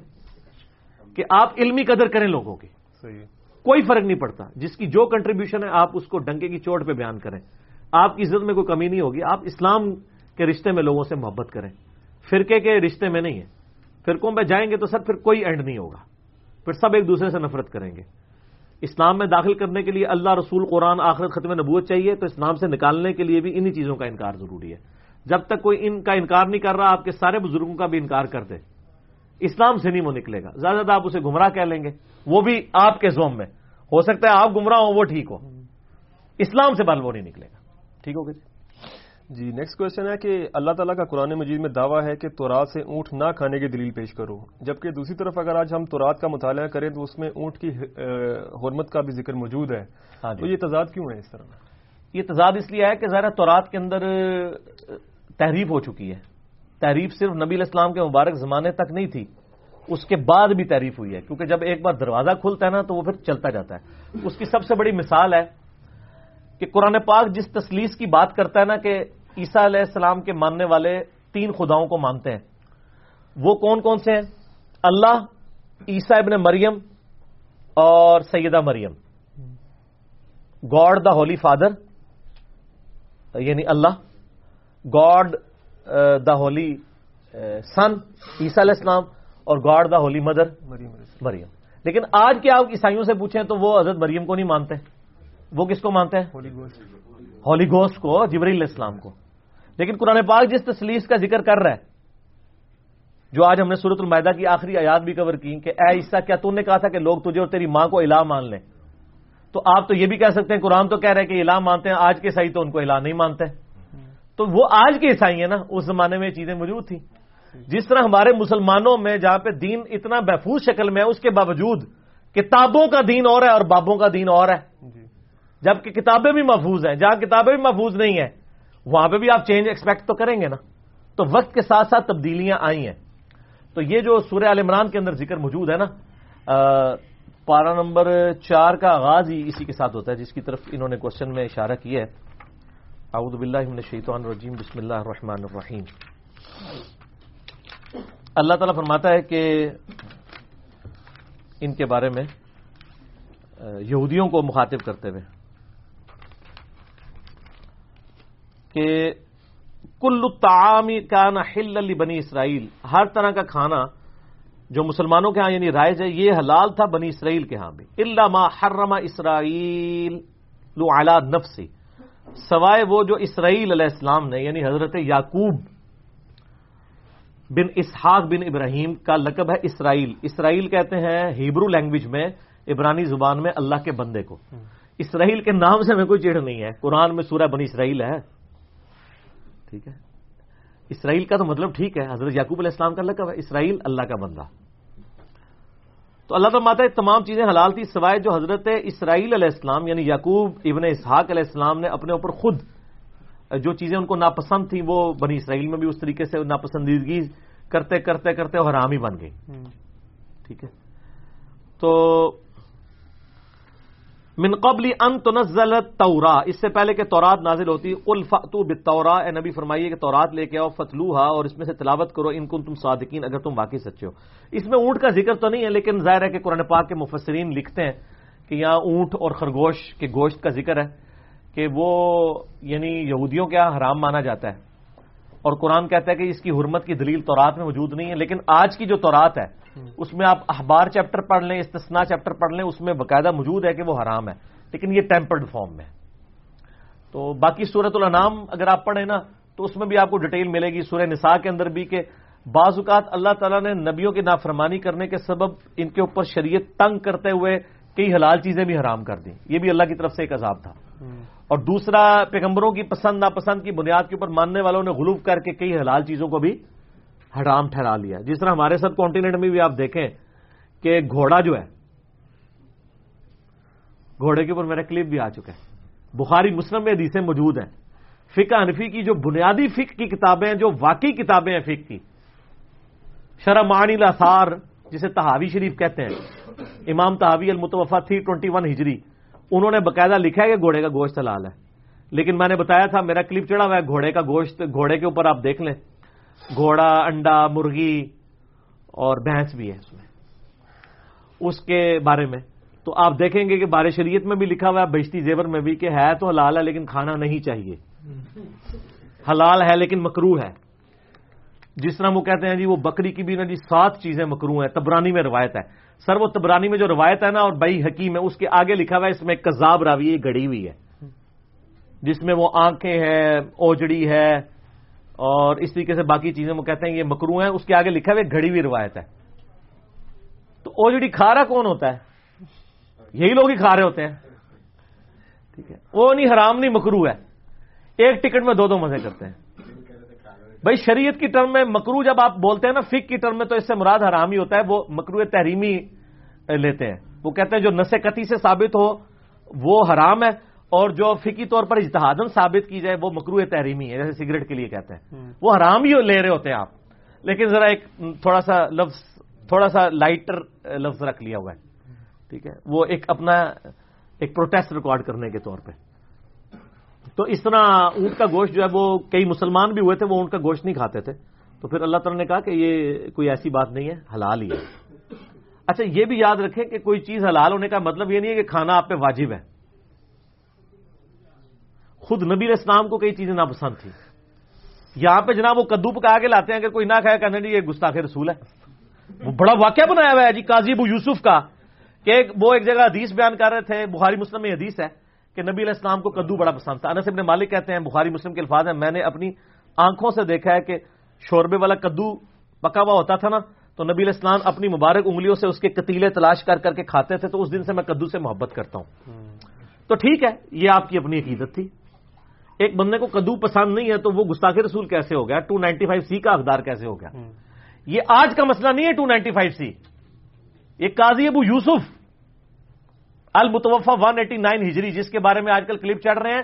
میں ان کو یہ کہہ رہا ہوں خدا کے لیے مجھے قاضی ابو یوسف کے بارے میں مجبور نہ کریں کہ میں آدھے گھنٹے کا لیکچر ریکارڈ کرا دوں۔ میرے بارے میں چڑھایا نا جیسے قاضی ابو یوسف کے ساتھ بڑی دشمنی کر رہا ہے بڑے الزام لگا رہا ہے۔ سر ان کے بارے میں وہ وہ چیزیں الزامات نہیں ان کے حقائق۔ کہ کس بڑے لیول کے انہوں نے جرم کیے ہیں جب وہ چیف جسٹس تھے، جو ہمارے یعنی محدثین نے نقل کیے ہیں۔ اگر میں نے وہ صنعت سے یہاں بیان کیے نا، سر آندہ آپ کہیں گے کہ ٹھیک ہے یار، اس کو آپ بس مطلب اس کا ذکر ہی چھوڑ۔ میں اب اس لیول پہ آنا نہیں چاہتا، لیکن آپ لوگوں کی پوری کوشش ہے کہ مجھے آپ وہاں تک لے آئیں۔ ٹھیک ہے؟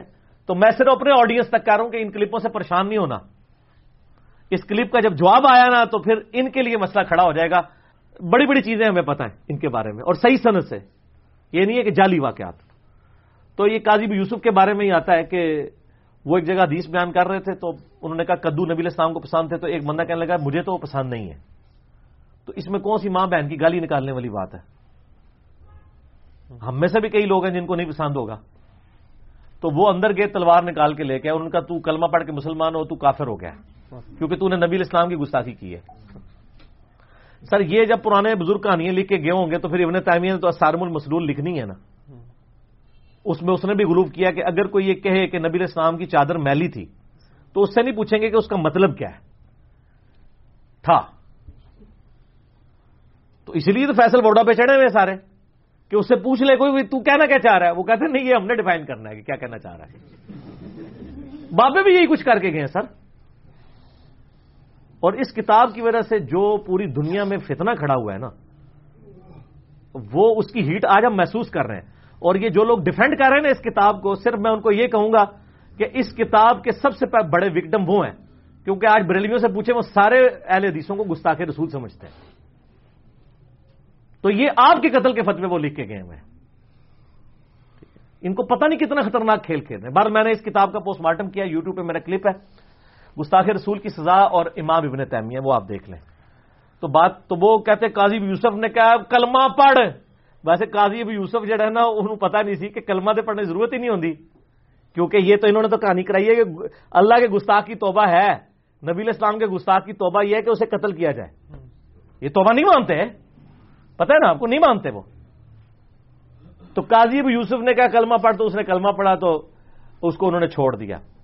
آپ کی ڈاکٹرائن میں تو آپ یہ واقعہ بڑا فخریہ سناتے ہیں لیکن آپ کے حساب سے تو قاضی یوسف خود واجب القتل ہو چکے ہیں کہ انہوں نے ایک مرتد کو چھوڑ دیا۔ جبکہ وہ چیف جسٹس بھی سر پھر اسی تو انجینئرنگ ہی کریں گے نا۔ انجینئرنگ۔ ٹھیک ہے۔ جو کہانیاں آپ کرائیں گے تو پھر ہم سے وہی باتیں لیں نا۔ یہ آپ نے رول بتائے ہوئے ہیں نا۔ تو کہتے ہیں جی وہ اور یہ پریکٹیکلی واقعہ ہوا ہے۔ جاوید احمد گامدی صاحب کے بیٹے نے ایک جگہ سیمینار میں خطاب کیا۔ جو بندہ وہاں موجود تھا، اس نے مجھے واقعہ خود سنایا۔ تو وہاں پہ وہ اس طرح کے ایشوز کو ڈسکس کر رہے تھے سینسٹو ٹاپکس کو نا؟ تو انہوں نے کہا کہ یہ جو فقہ انفی میں گستاخی رسول کی سزا قتل کوئی نہیں ہے اور یہ حقیقت بات ہے۔ ابھی تو مفتی تقی عثمانی صاحب کی آڈیو بھی لیک ہو گئی ہے نا؟ مار خان ناصر نے چڑھا دی ہوئی ہے۔ زائد الراشدی صاحب کے بیٹے نے۔ اور جب سلمان تاثیر والا ایشو ہوا تھا تو ان سے نجی محفل میں پوچھا گیا انہوں نے کہا ہاں یہ بات تو صحیح ہے فکر انفی میں تو گستاخ رسول کی سزا قتل نہیں ہے۔ اور وہ آڈیو لیک ہوگی چڑھ گئی۔ پھر ان کو آتماؤں پڑ گئے۔ یہی بات جب گاندھی صاحب نے مفتی منیب الرحمان صاحب سے اور دیوبندی الما سے کی تھی کہ بتائیں فقہ انفی کو آپ فالو کرتے ہیں۔ فقہ انفی میں تو گستاخ رسول کی سزا قتل ہی نہیں ہے، تو آپ کس فقہ کو لے کے چل رہے ہیں؟ تو آگے سے اس بات کا جواب نہیں کہتے ہیں جی وہ یہ تو ہے جائل ہے، یہ تو منکرین حدیث ہے۔ یہ اسی طریقے سے کہ آپ کوئی کلین شیو آتا ہے نا بندہ مولوی کے پاس، تو مولوی کہتا ہے، یہ اس کی تو داڑھی پوری نہیں ہے، اس کی تو شلوار نیچے ہے۔ او تو گال نہ جواب دے، کہانی نہ کرا۔ یہ کو دعائے سنو۔ تیرے کو سنیے دعائے کنوت تو بھی غلط پڑے گا اللہ اما نستعین کا نستا پھر کا دعائے کنوت ہے ہی نہیں ہے ایک کنوت نازلہ کی دعا ہے دعائے کنوت تو وہ ہے اللہ مہدینی فی من ہدایت تے تو جڑا کہنا ججا کلو سنو فلایا تینوں بھی نہیں آتی دعائے کنوت تیرے بزرگوں بھی نہیں آتی دعائے کنوت کیونکہ انہوں نے تو فکا انفی میں وہ دوسری والی دعائے کنوت لکھی ہے دعائے کنوت تینوں بھی کوئی نہیں آتی تو کہانیاں کرانا ہے ٹھیک ہے تو وہ پھر تو مجھے بتانے لگے کہ گاندھی صاحب کا بیٹا وہاں پہ ڈسکشن کر رہا تو وہ وہ جس یعنی روسٹم پہ کھڑا تھا نا اس کے پیچھے جو دیوار تھی نا اس کے اوپر ایک بڑی سی ڈھال تھی اور دو تلواریں لٹکی ہوئی تھی۔ اور ایک تلوار والی جگہ دیکھو مولوی درس نہ دیا کرے جا کے۔ تو کہتا ہے وہ جب ڈسکشن شروع ہوئی وہ کہتا ہے آڈینس میں سے ایک بندہ اٹھا اور وہ تلوار اتار کے اس کا گلا کاٹنے لگا کہ تو گستاخ رسول ہے۔ تو لوگوں نے اسے پکڑا بڑی مشکل سے۔ سر یہ رویے ہیں جو آپ نے پیدا کیے ہیں۔ جو آج ہم کہہ رہے ہیں جی ہمارا نام آ رہا ہے ایف اے ٹی ایف میں۔ ہم بہت پہلے سے چیخ رہے تھے کہ خدا کے لیے نان اسٹیٹ ایکٹرس کو روکیں، ورنہ گلی گلی قتل عام ہوگا۔ ظاہر جب جوڈیشری کی حکمرانی نہیں ہوگی اور مولویوں کی حکمرانی ہوگی، تو پھر یہ تو کسی کو نہیں چھوڑیں گے سر۔ اور اللہ کا شکر ہے کہ ان کے ہاتھ میں حکومت نہیں آ رہی ہے۔ ورنہ آپ کیا سمجھتے ہیں ایک فرقے کے ہاتھ میں حکومت آ رہی ہے، وہ دوسرے والے کو چھوڑے گا؟ ناٹ ایٹ آل کبھی نہیں چھوڑے گا۔ لہذا اگر آپ کی دعائیں قبول نہیں نہ ہوتی کہ مذہبی جماعتوں کی حکومت نہیں آ رہی تو اللہ کا شکر ادا کریں گے دعائیں قبول نہیں ہو رہی ہیں۔ ورنہ سب سے پہلے آپ کی زندگی اجیرن کر دیں گے۔ صحیح بات ہے اجیرن کر دیں گے۔ حقیقت بات ہے۔ تو یہ جناب بات کہاں سے کہاں نکل گئی؟ کیونکہ یہ تو مجلس ہے نا آپ کو پتا ہے۔ تو مجلس میں تو پھر ڈیکورم میں باتیں نہیں ہوتی ہیں علمی گفتگو ہو رہی ہوتی ہے۔ ایک سوال کے جواب میں کئی ایک باتیں ہوتی ہیں۔ ٹھیک ہو گئی؟ جی نیکسٹ کوشچن ہے کہ قرآن حکیم میں ناصر اور منسوخ کا کیا معاملہ ہے؟ اگر قرآن حکیم اللہ کی کتاب ہے، اس کا کلام ہے، تو اس میں احکام تبدیل کیوں ہوئے؟ جبکہ اللہ تعالیٰ کو تو ہر چیز کا علم ہے، اور لا تبدیل علی کالیمات اللہ کے تحت بھی یہ ناصر اور منسوخ والا معاملہ کچھ معیوب نہیں لگتا۔ بظاہر تو معیوب لگتا ہے، لیکن یہ یاد رکھیں کہ ناسخ و منسوخ کا جو معاملہ ہے قرآن کے حوالے سے اور شریعت کے حوالے سے، اس کے اوپر اجماع امت ہے۔ یعنی اس کے اندر کوئی اختلاف نہیں ہے۔ اہل سنت، اہل تشیع اور ان کے سارے آف شوٹس ایگری ہیں۔ ہاں اس کے اندر آگے اس بات پہ ضرور اختلاف ہو سکتا ہے کہ کوئی شخص کسی آیت کو ناسک مانے، دوسری کو منسوخ مانے اور دوسرا کوئی یہ کہے کہ نہیں، یہ ناسک منسوخ نہیں ہے، یہ دو الگ وقت کے احکام ہیں۔ اس طرح کے اختلافات تو ہیں۔ فی نفسی اس ڈاکٹرائن کے ساتھ سارے اگری کرتے ہیں کہ ناسخ و منسوخ کا معاملہ ہے۔ اس میں میں یعنی گھنٹوں اس کے اوپر ڈسکشن کی جا سکتی ہے، لیکن یہ ڈسکشن یعنی ایک امام الناس کے لیول کی ڈسکشن نہیں ہے ایک علمی ڈسکشن ہے۔ اس لیے میں یعنی اس میں اتنی باتیں کروں گا جو آپ کو ایک موٹی موٹی سمجھ آ سکیں۔ باقی جس کو علمی شوق ہے نا تو وہ ناسخ و منسوخ کے اوپر شاہ ولی اللہ دلوی کی ایک کتاب ہے الفوز الکبیر فی اصول تفسیر جو ہمارے ایم اسلامیات کے کورس میں پڑھائی بھی جاتی ہے بڑی چھوٹی سی کتاب ہے۔ انہوں نے لکھی تھی فارسی کے اندر بعد میں عربی ٹرانسلیشن بھی ہوئی ابھی اردو میں بھی۔ پروفیسر رفیق صاحب نے یہ احمد رفیق اختر صاحب نہیں پروفیسر رفیق چودھری صاحب ہیں۔ یعنی وہ منکرین حدیث کے والے سے انہوں نے بڑا اچھا کام کیا انہوں نے اس کا ترجمہ کیا ہوا ہے اور آپ گوگل میں جا کے لکھیں نا تو آپ کو یہ کتاب کا پی ڈی ایف مل جائے گا۔ الفوز الکبیر فی اصول تفسیر اللہ کا بہت بڑا یعنی ایک بہت بڑی کامیابی اللہ تعالی کی طرف سے تفسیر کے اصولوں کے حوالے سے۔ یعنی شاہ اللہ دلوی کا یہ موقف ہے کہ اللہ تعالیٰ نے میرے اوپر قرآن پاک کی تفسیر کے کچھ اصولوں کے حوالے سے ایسے حقائق کھولے ہیں جو اللہ تعالیٰ کی طرف سے بہت بڑی کامیابی ہے میری اس حوالے سے۔ اور اس میں انہوں نے یعنی ڈیفائن کیا ہے۔ میں آپ کو بلو پرنٹ اس کتاب کا بتا دوں انہوں نے کہا قرآن حکیم میں جتنی آیات ہیں نا جی یہ پانچ کیٹیگری میں فال کرتی ہیں۔ قرآن پاک کی اب کوئی آیت بھی ساڑھے چھ ہزار کے قریب ہے۔ یہ چھ ہزار چھ سو چھیاسٹھ والی بات غلط ہے۔ گن کے بھی دیکھ لیو چھ ہزار چھ سو چھیاسٹھ نہیں بنتی ہیں آلموسٹ ساڑھے چھ ہزار ہے تو اس میں سے کوئی بھی آپ آیت اٹھائیں نا، وہ کسی ایک کیٹاگری میں فال کرے گی۔ پہلی کیٹاگری انہوں نے بیان کی ہے علم الاحکام۔ یعنی قرآن پاک کی وہ آیت احکام سے ریلیٹڈ ہوگی۔ ظاہر ہے جس میں نماز، روزہ، حج زکات اس طریقے سے شریعت کے احکام ذکر ہیں، تو وہ سارے علم الاحکام کی کیٹیگری میں فال کرے گی۔ دوسری کیٹیگری انہوں نے کہا ہے علم المخاسمہ مخاسمہ عربی میں کہتے ہیں علمی جھگڑے کو۔ تو کہتے ہیں دوسری قسم کی آیات ایسی ہیں جن میں اللہ تعالیٰ نے علمی دلائل کے ساتھ یہود و نصارہ اور جو منکرین خدا ہیں دیریا ہے ایتھیسٹ ہیں مشرقین عرب کے غلط نظریات کا علمی رد کیا ہوگا وہ آیات علم المخاسمہ کی کیٹیگری میں فال کرتی ہیں۔ تیسرا انہوں نے کہا التذکیر بالموت۔ یعنی قرآن پاک کی آیات ایسی ہوں گی جن میں موت کی یاد دلائی جائے گی کہ تمہیں مر کے اللہ کے حضور پیش ہونا ہے اور اپنا منہ اللہ کے سامنے رکھنا ہے اکاؤنٹیبل ہونا ہے اپنے امال کا۔ یہ ساری آیات کیا ہے؟ التذکیر بالموت، نصیحت کرنا موت کے ذریعے۔ تین کیٹیگری ہوگی۔ چوتھی کیٹیگری انہوں نے کہی ہے کہ التذکیر بآلاء اللہ۔ یعنی اللہ تعالیٰ کی قدرت کی بڑی بڑی نشانیوں کے ذریعے اللہ تعالیٰ لوگوں کو نصیحت کرے گا۔ یہی لفظ ہے نا جو فبی ائی آلائی ربی کماتو کا زبان جس کا ترجمہ اکثر علماء نے غلط کیا ہے، تم اپنے رب کی کون کون سی نعمتوں کو جٹلاؤ گے۔ نعمتیں نہیں ہیں، وہ تو دوزک کی آیات کے بعد بھی یہی آتا ہے۔ تو دوزک نعمت ہے۔ مودودی صاحب نے صحیح ترجمہ کیا ہے۔ جب دوزک کی آیات آئی ہیں تو انہوں نے اسی اعتبار سے کہ تم اپنے رب کی قدرت کی اس بڑی نشانی کو، اے جنو انس کے گروہ، کیسے جٹلاؤ گے۔ جب جنت کا ذکر ہے تو پھر نعمت ترجمہ کیا آلہ کا مطلب ہوتا ہے فزیکل فینومین آف نیچر قدرت کی بڑی بڑی نشانیاں۔ اور پانچویں کیٹیگری انہوں نے بتائی ہے، التذکیر بھی ایام اللہ اللہ کے بڑے بڑے فیصلوں کے جو دن ہیں ان کے ذریعے۔ وہ بھی قرآن پاک میں اچھا خاصا حصہ ہے۔ اور یہ الفاظ ایام اللہ اعلی اللہ، یہ قرآن پاک میں ہی موجود ہیں۔ صورت الراف میں آتا ہے نا کہ اے موسا ان کو ڈر سناؤ ایام اللہ کا۔ ایام اللہ پھر اللہ نے بتایا کون سے؟ وہ اللہ کے یوم میں سے ایک یوم تھا جب قوم نو کو تباہ کیا گیا۔ اللہ کے فیصلے کا دن تھا نا وہ وہ ایام اللہ میں سے ہے۔ پھر قوم موسا کے لیے بھی یام اللہ دس محرم بن گیا۔ جو بخاری مسلم میں آتا ہے کہ قوم فرون جو ہے وہ غرق کر دی گئی۔ تو اللہ تعالیٰ کے فیصلے کے جو بڑے بڑے دن ہیں اور ان دنوں کی یاد کرواؤ کہ یہ یہ قومیں اس طرح ہلاک ہوئی تھی، یہ ہے التذکیر بھی ایام اللہ۔ تو آپ یہ بہت بڑی آپ کہتے ہیں ڈسکوری ہے شاہ اللہ دلوی کی۔ آپ قرآن کی کوئی آیت اٹھا کے دیکھ لیں، اس پانچ میں سے کہیں نہ کہیں وہ فال کرتی ہوگی۔ مثلا آپ کہتے ہیں آیت درود۔ ان اللہ ملائکت یسلون علی النبی۔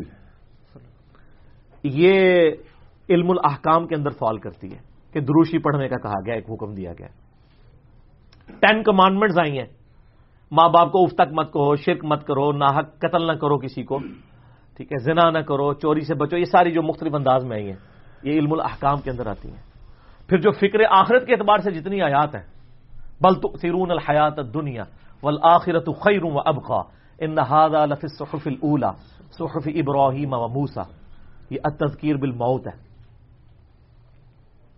پھر جتنے واقعات سورت العراف میں سورہ ہود میں ڈیٹیل آئے ہیں کہ اللہ تعالیٰ نے ایک ایک پیغمبر کا ذکر کیا، ہم نے ہود کو ان کی قوم میں بھیجا، تو قوم آد نے کیا کیا؟ سمود کو بھیجا قوم قوم سمود میں حضرت صالح علیہ السلام کو، تو کیا کیا؟ تو ان کے مخالفین غرق کر دیے گئے۔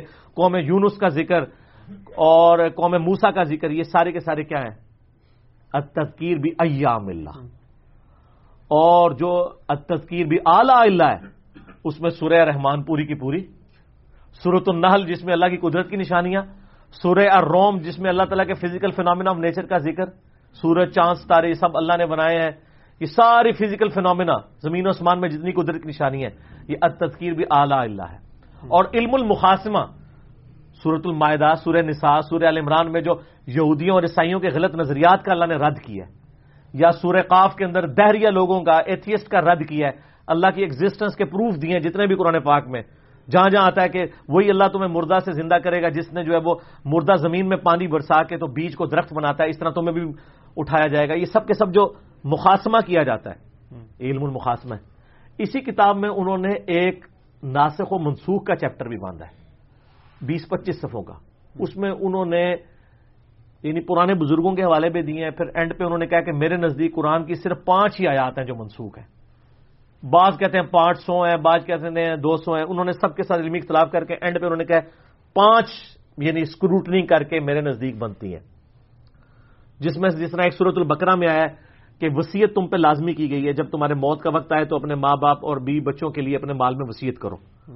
تو اس کی منسوخی سورہ نصاب ہے جب وسیعت، وہ جو وراثت کے احکام آ گئے تو یہ آیت منسوخ ہوگی۔ ٹھیک ہو گیا؟ اسی طریقے سے سورت الانفال میں آتا ہے کہ اگر اہل ایمان ہے، ایک اہل ایمان جو ہے وہ دس کے اوپر بھاری ہے۔ پھر اللہ آتا ہے، اب کمزوری تمہارے اندر آ گئی کیونکہ کمزوری یہ نہیں کہ سابقون ونون کمزور ہو گئے ہیں۔ کمزوری یہ ہوگی ہے کہ اوور آل اب جو نئے مسلمان ہوئے ہیں، تعداد تو بڑھ گئی ہے۔ لیکن ابو بکر، عمر، عثمان و علی کے لیول کے لوگ نہیں، بعد کے لوگ۔ لہذا اب ریشو پروپورشن نیچے آ گئی ہے۔ اب ایک مسلمان دس پہ بھاری نہیں ہے، بلکہ دو پہ بھاری ہے۔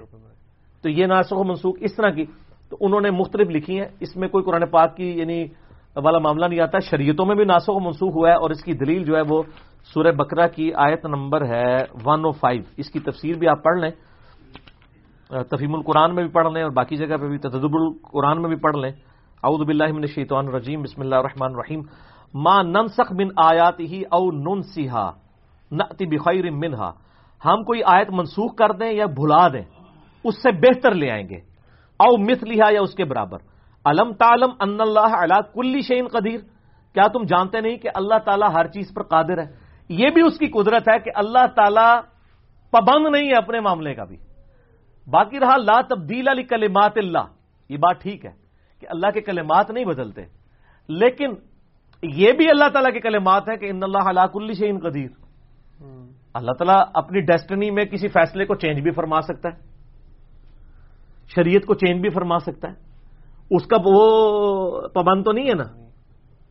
تو باقی جو رولز بیان ہوئے ہیں اور وہ کیٹاگوریکل ہیں، ان کا ظاہر ہے وہ پابند ہے۔ ادھر وہ فٹ ہوگی، لا تبدیل علی کلمات اللہ۔ مثلا یہ رول ہے، ان اللہ لا یک فرو یشر کبھی و یک فرو مادون علی کلم شاہ اللہ شرک معاف نہیں کرے گا۔ آج کی ڈیٹ میں اگر کوئی کہتا ہے کہ اللہ چاہے تو فرون کو جنت میں بھیج سکتا ہے۔ تو یہ کلمات کفر ہے یہ اللہ کا کلمہ نہیں بدلائے گا۔ یہ رول کے طور پہ۔ لیکن جہاں قرآن میں آئے کہ ہم کوئی آیت بھلا دیں یا منسوخ کریں تو اس کے برابر یا نہیں لے آئیں گے تو اللہ خود بتا رہا ہے نا۔ تو یہ لا تبدیل علی کلمات اللہ کے ساتھ آپ اسے کیوں فٹ کر رہے ہیں؟ یہ دو الگ چیزیں تو اس کو یعنی جھگڑا نہیں بنانا چاہیے۔ باقی ناسوں کو منسوخ کے حوالے سے الفوز الکبیر فی اصول تفسیر یعنی قرآن کی تفسیر کے جو اصول ہیں وہ کتاب بیسیکلی انہوں نے لکھی ہے علماء کے لیے۔ لیکن وہ آپ آج کل کے ہمارے پڑھے لکھے لوگ پڑھیں تو ان کو علماء سے زیادہ بہتر سمجھ آ جائے گی۔ ٹھیک ہے۔ اور اسی لیے وہ کہتے ہیں جی وہ دیکھیں جی اصول تفسیر کے تو جناب اٹھارہ لوم چاہیے۔ تو اس لیے قرآن پڑھو ہی نا۔ سر، قرآن ہم تفسیر کے لیے تو پڑھ ہی نہیں رہے قرآن تو آیا تذکیر کے لیے۔ اور تذکیر تو بلال افشی کو بھی سمجھ آئے گی اور ہمارے ابن یاسر کو بھی سمجھ آئے گی اور ابو بکر عمر عثمان علی کو بھی سمجھ آئے گی۔ حضرت بلال کے پاس کون سی ڈگریاں تھیں کس مدرسے کی؟ عمار ابن یاسر کون سی ڈگریاں تھیں؟ تذکیر، نصیحت، اسی لیے ولقد یسن القرآن ذکر فہل میں مدکر۔ قرآن کو ہم نے تذکیر کے لیے آسان کیا ہے تو ہے کوئی سمجھنے والا؟ باقی یہ کہنا جی قرآن پاک میں جی وہ بڑے بڑے مشکل احکام آتے ہیں وہ یار مشکل تذکیر کے لیے نہیں ہے۔ ورنہ تو وہ واقعی ایسے مشکل ہیں جو آپ کے بزرگوں کو بھی نہیں آتے۔ جب آپ کے بزرگ امام غزالی کی میں سعادت میں لکھ گئے ہیں کہ سورج جو ہے زمین سے ایک سو ساٹھ گنا بڑا ہے اور میرے جو ہے وہ تیسری کلاس کے بچے کو بھی پتا ہے کہ سورج زمین سے تیرہ لاکھ گنا بڑا ہے۔ تو اس حوالے سے تو امام غزالی سے نالج زیادہ اس کے پاس ہے اس فیلڈ میں۔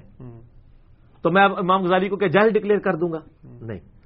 تو سائنس کی فیلڈ میں جو قرآن پاک کی ایک ہزار کے قریب آیات ہیں، تو ہمارے علماء کو تو ان میں سے اکثر کا پتہ ہی نہیں ہے۔ لیکن قرآن میں جو پورشن نصیحت والا ہے، کہ دنیا کی زندگی عارضی ہے، آخرت میں مر کے اللہ کے سامنے پیش ہونا ہے، کسی کے ساتھ زیادتی نہ کرو، اللہ کے احکامات پورے کرو، ماں باپ کے ساتھ اس نے سلوک کرو، سر اس کے لیے کون سی ڈگری کی ضرورت ہے؟ یہ تذکیر ہے۔ اس لیے ولقت یسن القرآن ذکر حل میں مدکیر اور یہ قرآن پاک میں کم از کم چار دفعہ یہ آیت رپیٹ ہوئی ہے۔ سورت القمر کے اندر۔ بار بار رپیٹ ہوئی ہے۔ لیکن مولوی پھر بھی کہتا ہے مشکل ہے۔ میں سے پوچھتا ہوں، یہ تو تھی آسان۔ قرآن میں کہاں لکھا ہوا ہے؟ قرآن سمجھنے کے لیے مشکل ہے۔ تو ہے کوئی جو قرآن سے دور بھاگے؟ فوراً بھاگ جائے۔ تو تسی کہانی کتوں کرائی ہے؟ کہانی کولو کرائی ہوئی ہے۔ اس پہ میرا یوٹیوب پہ بڑا کلپ ہے سخت سا۔ فضائل امال با مقابلہ قرآن۔ اس میں میں نے انجینئرنگ کی ہے۔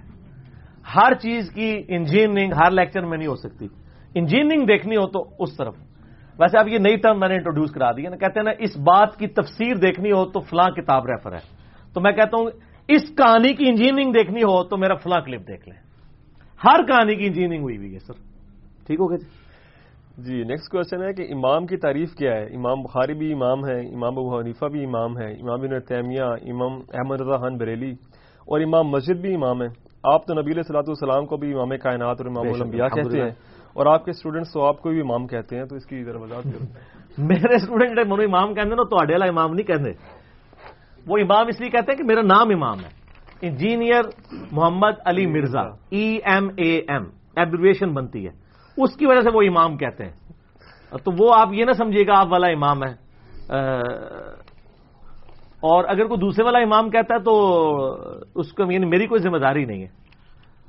باقی رہا یہ امام، جو ہے نا، امام کی ڈیفینیشن ویسے تو آپ قرآن پاک میں ایک آیت بھی آتی ہے نا۔ ربنا حبلنا من ازواجنا و ذریاتنا قرۃ اعین وجعلنا للمتقین اماما۔ اے رب، ہمارے ہماری بیویوں اور ہماری اولاد میں، ہماری آنکھوں کی ٹھنڈک بنا اور ہمیں پرہیزگار لوگوں کا امام بنا۔ یعنی پرہیزگار لوگوں کا امام کا مراد کیا ہے؟ کہ ہماری آنے والی نسلیں جو ہیں وہ پرہیزگار ہوں اور ہم ان کے امام ہوں۔ امام کہتے ہیں فور فادرس پرکھ بڑے، بزرگ، لیڈرشپ پہ فائز، آگے بڑھ جانے والے۔ امام مسجد بھی آگے کھڑا ہوتا ہے نا؟ ٹھیک ہے۔ تو وہ مسئلہ بھی آتا ہے، فاتحہ خلف الامام، امام کے پیچھے فاتحہ پڑھنے کا مسئلہ۔ ٹھیک ہے نا؟ تو یعنی لیڈرشپ۔ اور اس کو آپ انگلش میں کہیں نا صحیح اپروپریٹ ٹرانسلیشن امام کی انگلش میں ہوگی ایکسپرٹ جو حدیث کی فیلڈ کا ایکسپرٹ ہے تو وہ وہاں پہ امام ہے. جیسا کہ امام بخاری کو امیر المومنین فی الحدیث کہا جاتا ہے اور ہم امام بخاری کہتے ہیں. تو وہ امام حدیث کی فیلڈ کے امام ہے امام شافی جو ہیں وہ فک اور فلسفہ اس فیلڈ میں امام ہے اس طرح منطق اور فلسفے کے اعتبار سے امام نے تیمیہ کی بھی خدمات ہیں. یعنی مجھے ان سے اختلاف اپنی جگہ، لیکن جو ان کی پازیٹو چیزیں وہ ہیں. اس طریقے سے امام زب ریلوی جو ہیں، وہ امام ہیں صوفیاء کے، کہ صوفیاء ایک ہزار سال تک جو اپنے نظریات قرآن و سنت سے ثابت نہیں کر سکے تھے، وہ احمد اب ریلوی صاحب نے ضعیف الاسناد حدیثیں جمع کر کے اس کو ثابت کر دیا تو یہ بہت بڑی ان کی ایک کنٹریبیوشن ہے، اس حوالے سے وہ امام ہے اور آپ کے امام مسجد اس لیے امام ہے کہ وہ آپ کو نماز پڑھاتے ہیں، وہ آپ کے آگے کھڑے ہوتے ہیں، آپ ان کے مقتدی ہیں۔ اللہ کے نزدیک امام کون ہے؟ نہ، وہ ہمیں نہیں پتا۔ وہ امام پھر امام ابو بکر امام عمر امام عثمان امام علی ہیں۔ شریعت میں اصل میں امام کی ٹرم جو ہے وہ حاکم وقت کے لیے استعمال ہوئی ہے۔ اسی کے بارے میں صحیح مسلم حدیث ہے جو امام کی بیت کے بغیر مرا وہ جہلیت کی موت مرا۔ بشرطے کہ اس امام کی بیت جو ہے وہ کنسنسس کے ساتھ ہو تلوار کے زور پر بدماشی سے نہ ہو۔ یزید کو نہیں ہم امام مانتے۔ ٹھیک ہے نا؟ وہ مسئلہ نمبر ایک سو ایک میرا دیکھ لیں۔ جو واقعی امام تھے خلیفہ راشد تھے ان ان کی آپ نے بیت کرنی ہے۔ ورنہ تو آج کل جماعت المسلمین والوں نے بھی اپنا امام کھڑا کیا ہوا ہے اور وہ جماعت جو چھوڑ دے اس کو بھی مرتد کہتے ہیں۔ ہمارے عثمان بھائی مرتد ہے آپ کو پتا ہے نا؟ جی جی کیونکہ جماعت المسلمین چھوڑے ہوئے وہ کہتے ہیں جب ہماری حکومت آئے گی تو پہلے ان کو شہادت کے درجے پہ فائز کریں گے۔ اس لیے عثمان بھائی بھی دعا کرتے ہیں کہ مولوی کی حکومت کرتے نا ٹھیک ہے۔ ان کو مرتد کہتے ہیں وہ۔ جی، جی۔ کیونکہ ان کی جماعت چھوڑی ہے۔ حالانکہ اسلام پہ مرتد وہ ہے جو نبی اسلام کی جماعت کو چھوڑے۔ سر آپ کے سارے بزرگوں کی جماعتیں بھی کو چھوڑ دیں نا وہ اسلام سے مرتد نہیں ہوتا۔ ایون میں اس سے بڑی بات کر رہا ہوں۔ حضرت ابو بکر عمر عثمان و علی کی بھی بیت کو توڑ دینا۔ وہ اسلام سے نہیں نکلے گا۔ کہا گیا جہلیت کی موت مرا۔ کفر کی موت نہیں۔ ورنہ سعد ابن عبادہ نے تو نہ حضرت ابو بکر کی بیعت کی ہے نہ حضرت عمر کی بخاری مسلم میں۔ تو کسی کی جرت ہے کہ سعد ابن عبادہ کو کہ وہ کفر کی موت مر گئے؟ جو ایک سو پچپن صحاب صفا کا کھانا اس کے گھر سے جاتا رہے۔ خزرج کا وہ سردار سعد ابن عبادہ یعنی میں تو کہتا ہوں کہ پوری امت پہ اس کا احسان ہے۔ جس نے نبی الاسلام کے شاگردوں کو پالا ہے اور ان کو اس قابل کی ہے کہ ان کو فکر معاش سے آزاد کر کے نبی الاسلام کا شاگردگی حضرت ابو ریرا ابو دردا یہ لوگ حدیثیں کیوں اتنی بیان کرتے تھے؟ پورا دن حضور کی خدمت میں رہتے تھے۔ اور ان کی خدمت ابو دردا کا وہ سعد ابن عبادہ کر رہے ہوتے تھے۔ صحاب صوفہ کو وہ سپورٹ کرتے تھے فائنینشلی تو کس کی جرت ہے کہ وہ کہہ دے کہ ناؤد باللہ وہ کفر کی موت مرے؟ ایسا تو نہیں ہے. سید علی نے خود چھ مہینے حضرت بکر کی بات نہیں کی ہے تو حضرت بکر نے کہیں تو نہیں کہا کہ تم جالیت کی موت کفر کی موت مر رہے ہو؟ الٹا صحیح بخاری مسلم میں آتا ہے کہ حضرت بکر ان کے گھر گئے اور باقاعدہ رو پڑے اور کہا کہ ہم اہل بیت کے برابر کسی کو نہیں سمجھتے۔ تو حضرت علی نے کہا کہ ہمیں صرف یہ آپ سے یعنی غم ہے کہ آپ نے خلافت کے مشورے میں اہل بیت کو شامل نہیں کیا اس پہ حضرت بکر رو پڑے یعنی مان لیا کہ معاملہ مس ہینڈل ہوا ہے۔ اگرچہ وہ بدنیتی میں مس ہینڈل نہیں ہوا تھا حالات و واقعات ایسے تھے۔ وہ شیعہ بھی دوسری طرف غلوب کرتے ہیں وہ ایسا مسئلہ نہیں تھا۔ پھر حضرت علی کی للائیت دیکھیں انہوں نے کہا کہ میں بند کمرے میں بیت نہیں اعلانیہ بیت آپ کی کروں گا۔ ورنہ اگر انہوں نے شرمندگی چھپانی ہوتی تو کہتے ٹھیک ہے حضرت میں بیت کر لی بات جا کے دس دو۔ اب یہ بہت بڑا ڈسیزن تھا کہ چھ مہینے ایک بندہ بیت نہیں کر رہا اب اس کو پبلکلی آگے کہنا پڑے کہ یار میں بیت کرتا ہوں۔ تو لوگوں نے تو کہنا تھلے لگ گئے ہیں نا۔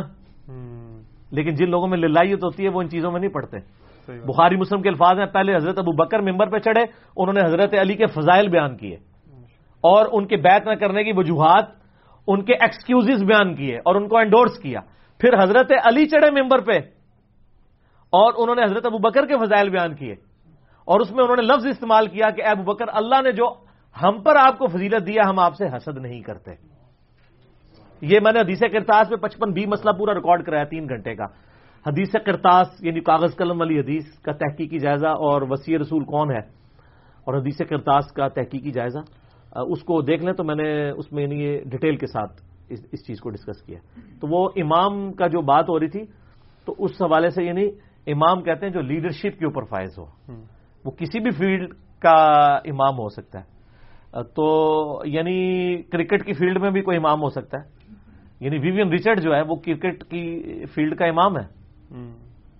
Don Bradman Tendulkar Wasim Akram. ٹھیک ہے نا۔ یعنی جو جس فیلڈ کے اندر اتارٹی ماننا جاتا ہو۔ ایکسپرٹ اس طرح اسماء و رجال کی فیلڈ کے امام بھی ہیں جن کو صرف اہل علم جانتے ہیں۔ یا یہ ابن معین۔ جو امام بخاری کے استاد ہیں وہ حدیث کی فیلڈ میں اسما و رجال میں جیروز اور تعدیل کے امام مانے جاتے ہیں۔ لیکن یہ عام بندوں کو نہیں پتا۔ عام بندے تو امام بخاری امام مسلم کو ہی جانتے ہیں نا۔ ٹھیک ہے نا؟ جو مشہور زیادہ ہو گیا اور فقہ میں بھی آپ نے چار امام بنائے ہوئے ہیں۔ چار امام نہیں ہے سر۔ پرانے لوگوں کو تو پتہ ہی نہیں تھا۔ کہ پرانے زمانے کا کوئی بندہ زندہ ہو جائے نا کہ چار امام کیا ہوتے ہو کیڑے امام تو اتنے نے ٹھیک ہے۔ ایون آپ امام ترمزی کی کتاب میں دیکھ لیں آپ کو کہیں چار اماموں کا اس حوالے سے ڈویژن نہیں ملے گی۔ وہ احمد بن امبل کا امام مالک کا سفیان سوری کا عبداللہ بن مبارک کا اہل کوفہ کا اور بڑے بڑے امام وکی کے ان کے نام لکھیں گے۔ وہ آپ کہیں یار یہ کون سے ہیں؟ تو اس کا مطلب یہ بعد میں لوگوں نے پارٹی بازی بنا کے نا وہ میرے مولانا صاحب صاحب کی بات یاد آ گئی۔ رحمہ اللہ تعالی۔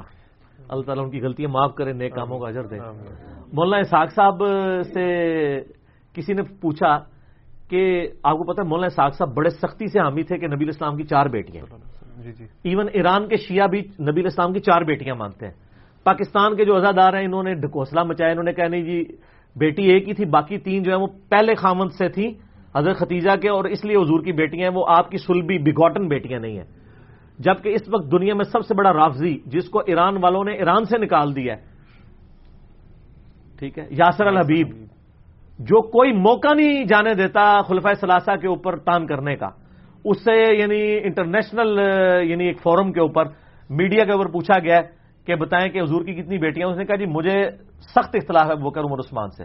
لیکن یہ بات ٹھیک ہے کہ نبی اسلام کی چار بیٹیاں اپنی تھیں اور ان میں سے دو بیٹیاں حضرت عثمان کے عقد میں تھیں۔ اس سے میں ڈنائی نہیں کرتا ہوں۔ باقی وہ اس کے بعد وہ کہتا ہے کہ جی وہ اس سے کوئی فرق نہیں پڑتا۔ کہ ان کی فضیلت بن جائے لیکن وہ کہتا ہے یہ بات سے انکاری نہیں ہے۔ تو مولانا اسحاق صاحب جو ہے انہوں نے ایک بلکہ اس کے اوپر لیکچر بھی دیا اور یہ جو ضرب تقسیم ہے یہ شیعہ پیش کر رہے ہوتے ہیں اتنے سال کی عمر میں شادی ہوئی اتنے سال پہلے یہ ساری کہانی ہے۔ کہاں لکھا ہوا ہے کہ حضرت ختیجہ کی عمر چالیس سال تھی جب وہ حضور کے عقد میں آئی ہیں؟ ٹھیک ہے۔ اس طرح کوئی اتھینٹک نہیں چیز ساری سیرت کی کتابوں میں۔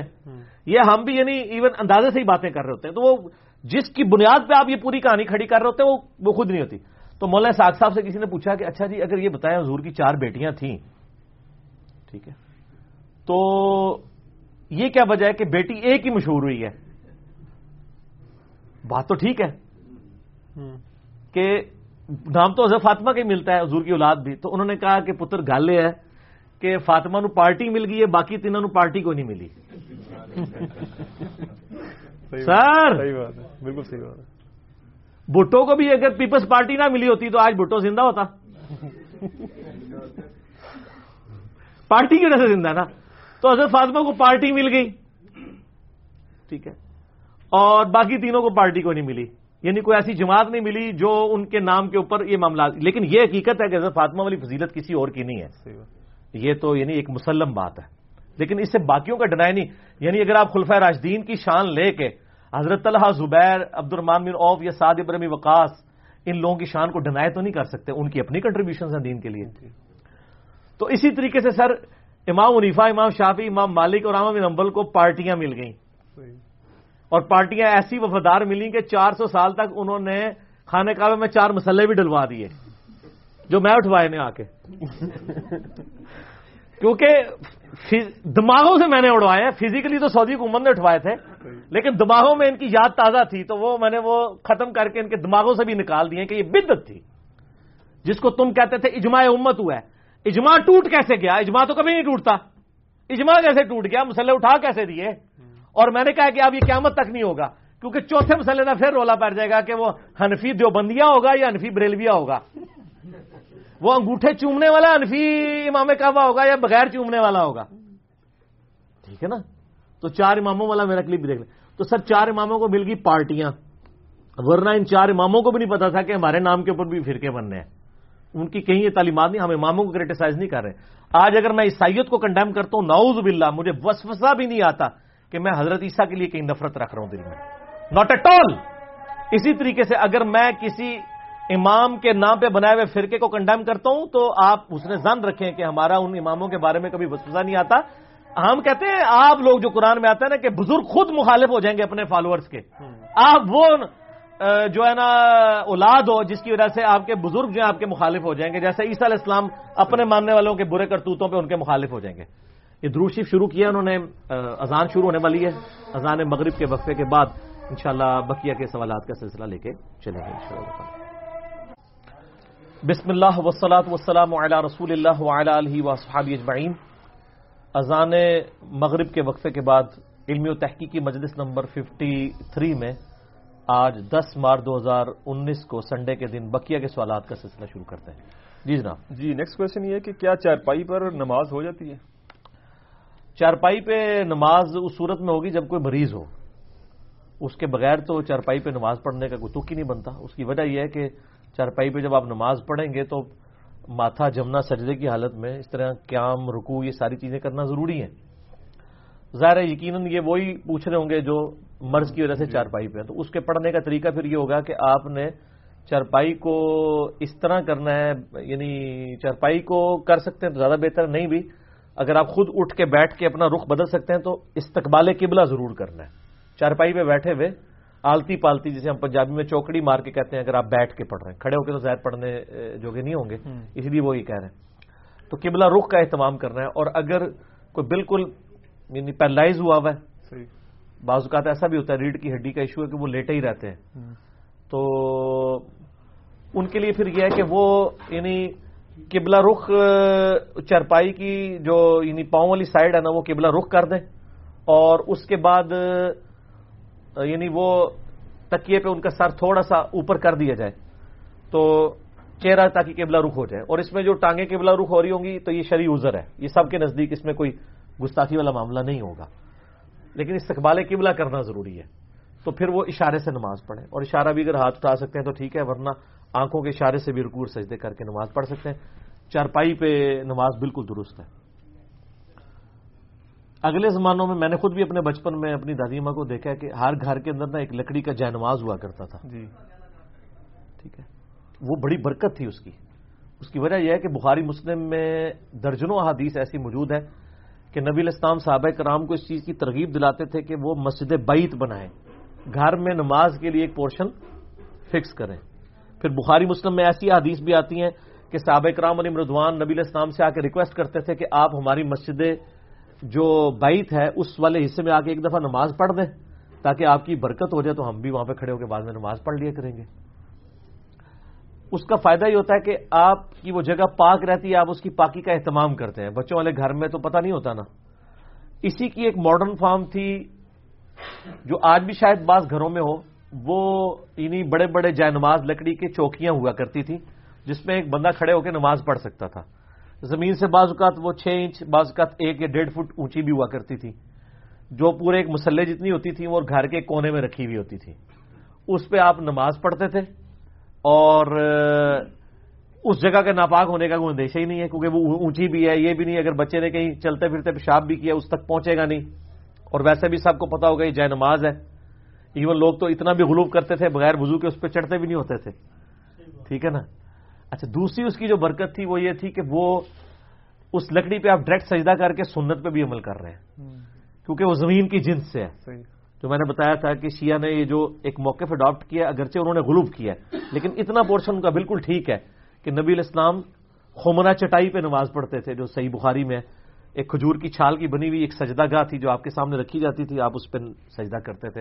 اس طرح بخاری مسلم میں آتا ہے کہ جو شب قدر والی رات آپ نے نماز پڑھی تو کیچڑ آپ کے ماتھے کو لگ گیا۔ آپ ڈائریکٹ مٹی پہ نماز پڑھا کرتے تھے۔ اسی لیے ان کی ماڈرن فارم انہوں نے وہ ٹکیا نکال دی ہے۔ لیکن میں اس ٹکیا کو صحیح نہیں سمجھتا۔ یعنی وہ ایک غروب کے درجے میں ٹکیا نہ بنائیں آپ زمین پہ یعنی ماربل لگوا لیں۔ ماربل بھی زمین کی جنس ہے۔ جی۔ اس کے اوپر نماز پڑھیں یا اس طریقے سے آپ پرانے جو آپ کو پتا ہے زمین کی جن سے وہ پھوڑ ہوا کرتے تھے۔ وہ بھی شیعہ کے نزدیک اس کے اوپر نماز بھی درست ہے۔ ہر وہ چیز جس کو کھاتے نہ ہو اور پہنتے نہ ہو اور وہ زمین کی جن سے ہو، اس پہ وہ کہتے ہیں نماز سنت ہے۔ تو اس میں یہ لکڑی بھی فال کرتی تھی۔ اس لیے بعض جگہ آپ کو شیعہ کے مساجد میں لکڑی کی ٹکیاں بھی ملیں گی۔ کیونکہ اس کے اوپر بھی ان کے نزدیک سجدہ یعنی افضل ہے۔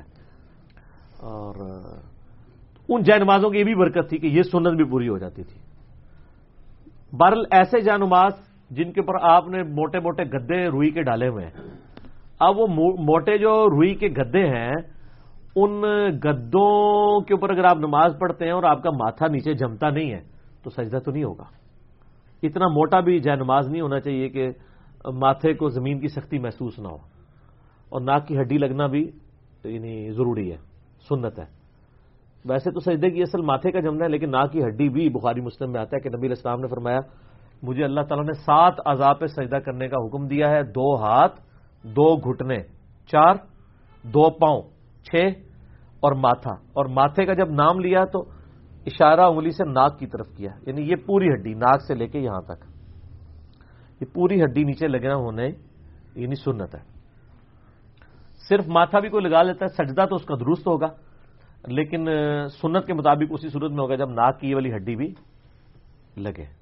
اس پہ بعض لوگ بڑا گلوب کر رہے ہوتے ہیں وہ پھر وہ ناک اتنی زور زور سے ملتے ہیں کہ وہ بعض کا یہاں سے ناک چھل بھی جاتی ہے۔ آپ یہ دعوت اسلامی والوں کو دیکھیں نا اس سمجھ پکڑی والے آپ دیکھیں گے ان کے محراب ڈبل بنے ہوتے ہیں ایک یہاں بنا ہوتا ہے ایک یہاں بنا ہوتا ہے۔ اس کی ریزن یہ ہے۔ تو اتنا گلوب بھی نہیں ہونا چاہیے بس نارمل جتنی ہڈی لگ جائے۔ لیکن بعض لوگوں کو آپ دیکھیں گے ان کے محراب یہاں پہ بنے ہوئے ہوتے ہیں۔ یعنی گنجے ہوتے ہیں اور بالکل اوپر محراب۔ اس سے لگ رہا تھا اس نے زندگی میں کبھی ناک لگایا ہی نہیں ہے۔ ظاہر ہے تبھی نا۔ ورنہ ناک کتنا لمبا ہوگا؟ یہاں پہ تو محراب کا کوئی ٹک ہی نہیں بنتا۔ ٹھیک ہے نا؟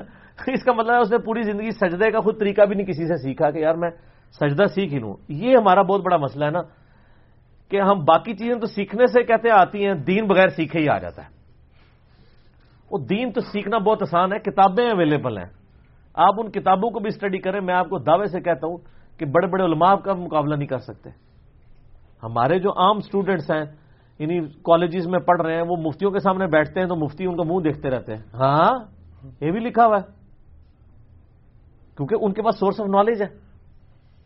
تو وہ تو اس وقت بلائے بنے نہیں ہے پچھلے دنوں ایک بچہ آیا ادھر تو میں اس بچے کی گفتگو سن کے پریشان ہو گیا۔ کہتا ہے میں نویں کلاس میں پڑھتا ہوں۔ میں نے کہا یار نویں کلاس میں اتنا علم کہتا ہے۔ بھائی چار سال سے آپ کو سن رہا ہوں۔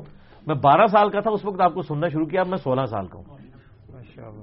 تو پھر مجھے یاد آیا کہ واقعی یار عبداللہ بن عباس بھی حضور کی وفات کے وقت تیرہ سال کے تھے اور صحابہ سے فتوے لیا کرتے تھے۔ بڑی بات ہے سر۔ حضرت حسن علیہ السلام کی عمر نبی السلام کی وفات کے وقت آٹھ سے دس سال تھی۔ دس سال سے کم ہی تھے۔ عبداللہ ابن زبیر بھی دس سال کے تھے۔ حضرت حسین علیہ السلام ساڑھے پانچ، چھ سال کے تھے۔ لیکن صحابی ہیں۔ حدیثیں روایت کی ہوئی ہیں۔ خود نبی سے سن کے صلی اللہ علیہ وآلہ وسلم۔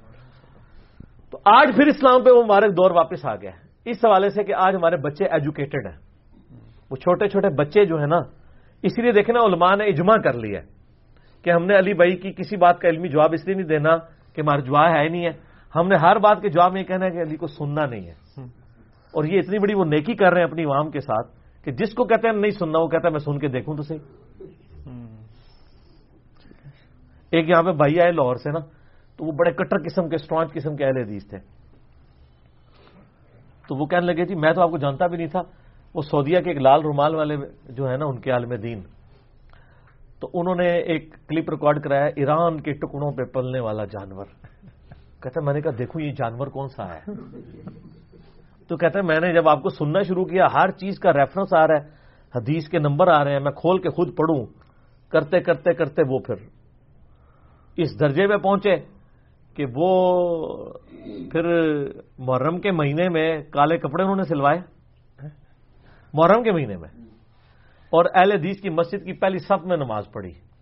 اور وہ اس بندے کی مسجد میں جو اکثر ننگے سر آ کے ٹی وی کے اوپر، میں نام نہیں لیتا کیونکہ ہماری پالیسی ذرا سی چینج ہے، آپ کو پتہ چل جائے گا۔ ننگے سر آ کے وہ اپنے یعنی مکبہ فکر کی ریپرزینٹیشن کرتے ہیں ٹی وی کے اوپر۔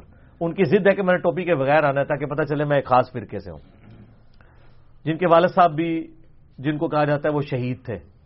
ٹھیک ہے؟ تو ان کے بیٹے۔ تو وہ ان کی مسجد میں تو ان کا میں انتظار میں تھا کہ یہ مجھے اعتراض کرے تو میں اسے بخاری شیش پہ حدیث بتاؤں کہ کالا لباس سنت ہے۔ یہی تو کر رہے ہیں مطلب باقی لوگ بھی۔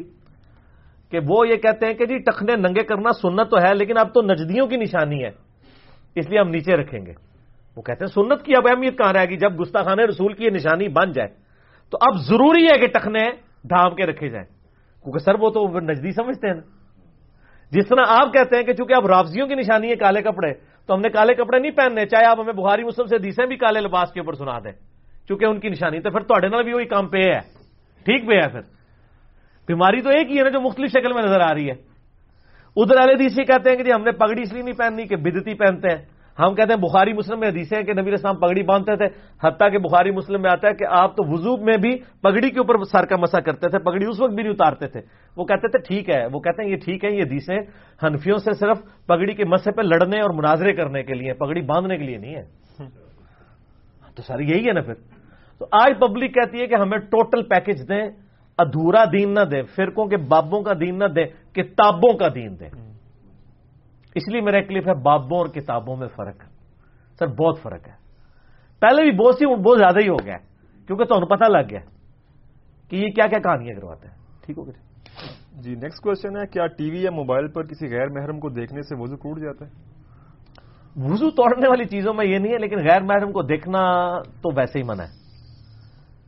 صحیح بخاری میں ہے مسلم میں بھی کہ نبی اسلام سے اچانک اٹھ جانے والی نظر کے بارے میں پوچھا گیا تو فرمایا کہ مجھے اللہ نے حکم دیا کہ میں فوراً نیچے کر لوں اور جامعہ ترمزی میں تو یہاں تک آتا ہے کہ جہاں پہ دو اجنبی مرد و عورت ہوں تیسرا شیطان ہوتا ہے۔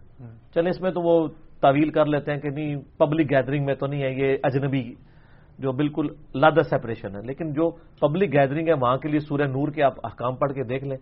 اور سب سے پہلے مردوں کے پردے کا ذکر ہے اے نبی الاسلام مومنین مردوں کو حکم دیں کہ اپنی نگاہوں کو نیچی رکھیں۔ اور مومنین عورتوں کو حکم دیں وہ اپنی نگاہوں کو نیچی رکھیں۔ عورت نے پردہ کیا ہوا ہے یا نہیں کیا ہوا یہ سیکنڈری بات ہے۔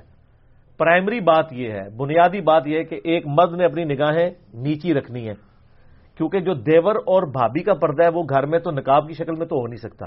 جی۔ اللہ ہے کہ ہر بندہ اتنا امیر ہو کے ولادہ گھر بنائے۔ وہاں پہ دیور اور بابی کا پردہ جو ہے وہ نگاہوں کا ہی پردہ ہے۔ ظاہر کتنے حد تک ایک عورت گھر کے اندر نکاب کر کے رہ سکتی ہے۔ اگر گھر بھی نکاب کرنا ہے تو وہ پھر کیا کرے گی؟ اس کے لیے تو مشکل ہو جائے گی زندگی گزارنی۔ وہاں نگاہوں کا پردہ ہے۔ اور بخاری میں دیور کے بارے میں پوچھا گیا، فرمایا دیور تو موت ہے، دیور کے ساتھ بھی وہ ولادہ نہیں ہوگی۔ میں اسی لیے کہتا ہوں، مجھے اسلام کی جو سب سے پسندیدہ چیز ہے نا، عقیدہ توحید کے بعد۔ عقیدہ توحید سب سے پسندیدہ ہے۔ اس لیے کہ جب آپ ایک خدا کے ہو جاتے ہیں نا، پھر آپ دنیا میں کسی سے نہیں ڈرتے۔ نہ کسی جھنڈے کو سلام کرتے ہیں، نہ کسی قبر والے، نہ کسی زندہ بزرگ سے ڈرتے ہیں، نہ نہ اکابرین سے ڈرتے ہیں، نہ مقابرین سے ڈرتے ہیں۔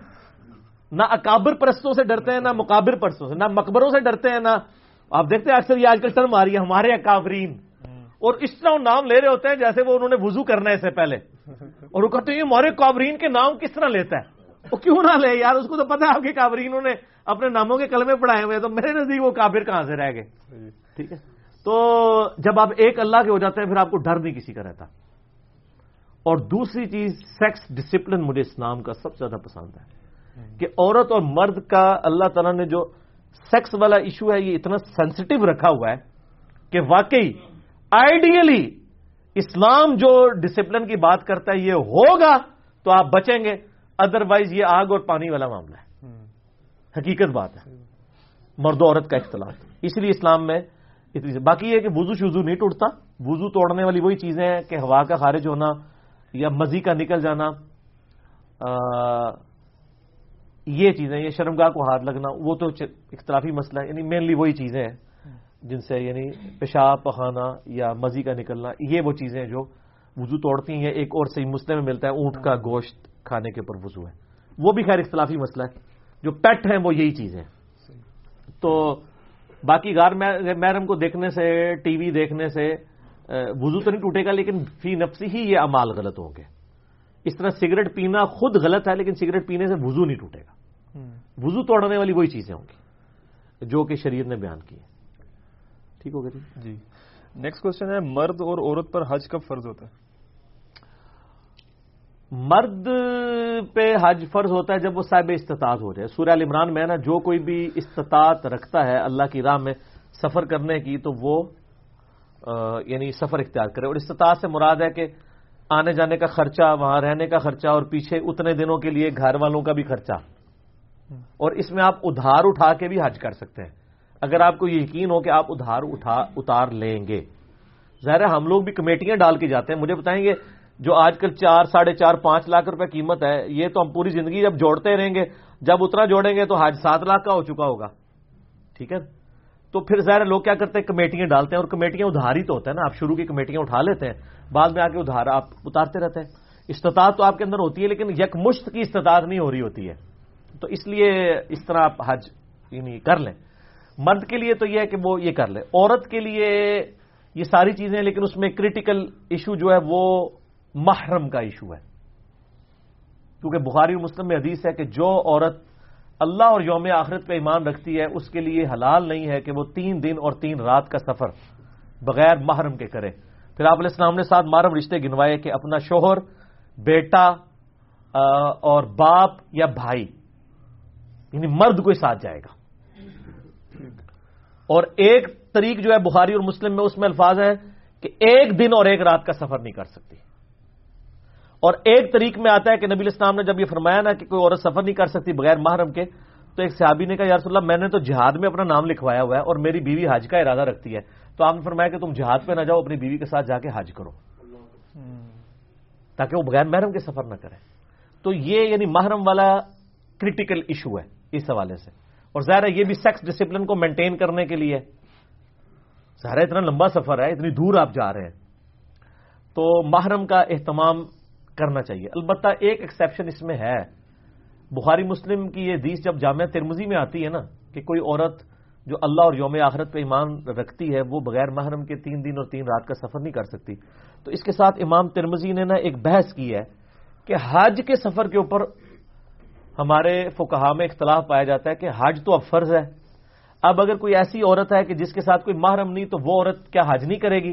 تو وہ کہتے ہیں کہ اس میں دو رائے پائی جاتی ہیں۔ اہل کوفہ کی رائے یہ ہے، اہل کوفہ میں حنفی بھی شامل ہے اور سفیان سوری بھی شامل ہے کہ ایسی عورت میں حج فرض ہی نہیں ہوگا، جس کے پاس محرم موجود نہیں ہے۔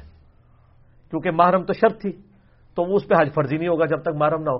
جبکہ امام شافعی اور امام مالک احمد بن حنبل، ان کا موقف یہ ہے کہ ایسی عورت جو ہے وہ اگر دو شرائط پائی جاتی ہوں، کہ حالت امن ہو، نمبر ون، اور نمبر ٹو کافلے کی شکل ہو یعنی وہ انڈیویجلی کسی غیر مار مرد کے ساتھ نہ ہو، ایک کافلا ہو، ایک کوئی میاں بیوی جا رہے ہیں دو چار خامند ہیں اور ان کے ساتھ کسی کی بیوی، کسی کی بہن ہے، اس میں بھی ایک یہ بھی ایک بڑھیا اٹیچ ہو جاتی ہے۔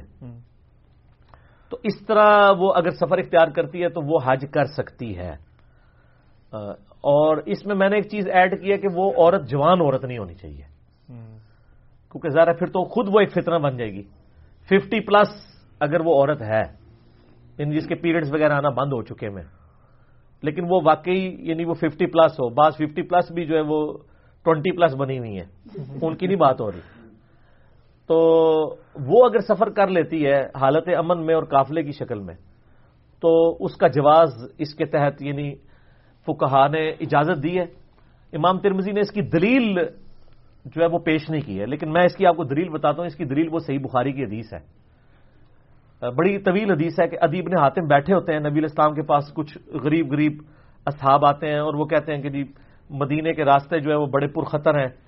ہمیں ڈاکو لوٹ لیتے ہیں اور بڑی مشکل زندگی ہے، امن نہیں ہے۔ تو نبی اسلام نے حضرت ادیب نے حاتم سے کہا کہ اے ادی، اگر تو زندہ رہا نا، تو تو دیکھے گا کہ ایک اکیلی عورت زیورات کی لدی ہوئی، عراق سے چلے گی، ہیرا شہر سے۔ ایک ہزار کلومیٹر کا سفر کر کے کعبہ شریف آئے گی، اکیلی طواف کر کے یعنی حج کر کے واپس چلی جائے گی اور اس کو اللہ کے علاوہ کسی چیز کا خوف نہیں ہوگا۔ اور تو اگر زندہ رہا تو تو دیکھے گا کہ اتنا امن ہو جائے گا۔ اور پھر مسلمانوں کی یہ جو غربت دیکھ رہی ہے ایسی دور ہوگی کہ لوگ سونا اٹھائے پھریں گے ان کو کوئی غریب آدمی نہیں ملے گا۔ اور حضرت ادیب نے آتم کہتے ہیں میں نے اپنی زندگی میں ان بشارتوں میں سے دو تین تو پا لی ہیں جن میں سے ایک یہ ہے کہ میں نے ایسی عورت دیکھی ہے جو اکیلی حج کے لیے آئی تھی۔ اور اگر تم لوگ زندہ رہے تو تم وہ باقی لمحات بھی دیکھو گے کہ زکات لینے والا کوئی نہیں ہوگا اور وہ دورہ ہے عمر بن عبد العزیز کا ٹھیک ہے؟ اس حدیث سے پتا چلا کہ نبی اسلام فرمایا، اکیلی عورت نکلے گی۔ اور راستے پر امن ہوں گے۔ اس سے اکیلی عورت کا حج کرنا ثابت ہو گیا۔ ورنہ تو نبی اسلام اس کو کنڈیم کرتے کہ کیوں نکلی ہے بغیر محرم کے؟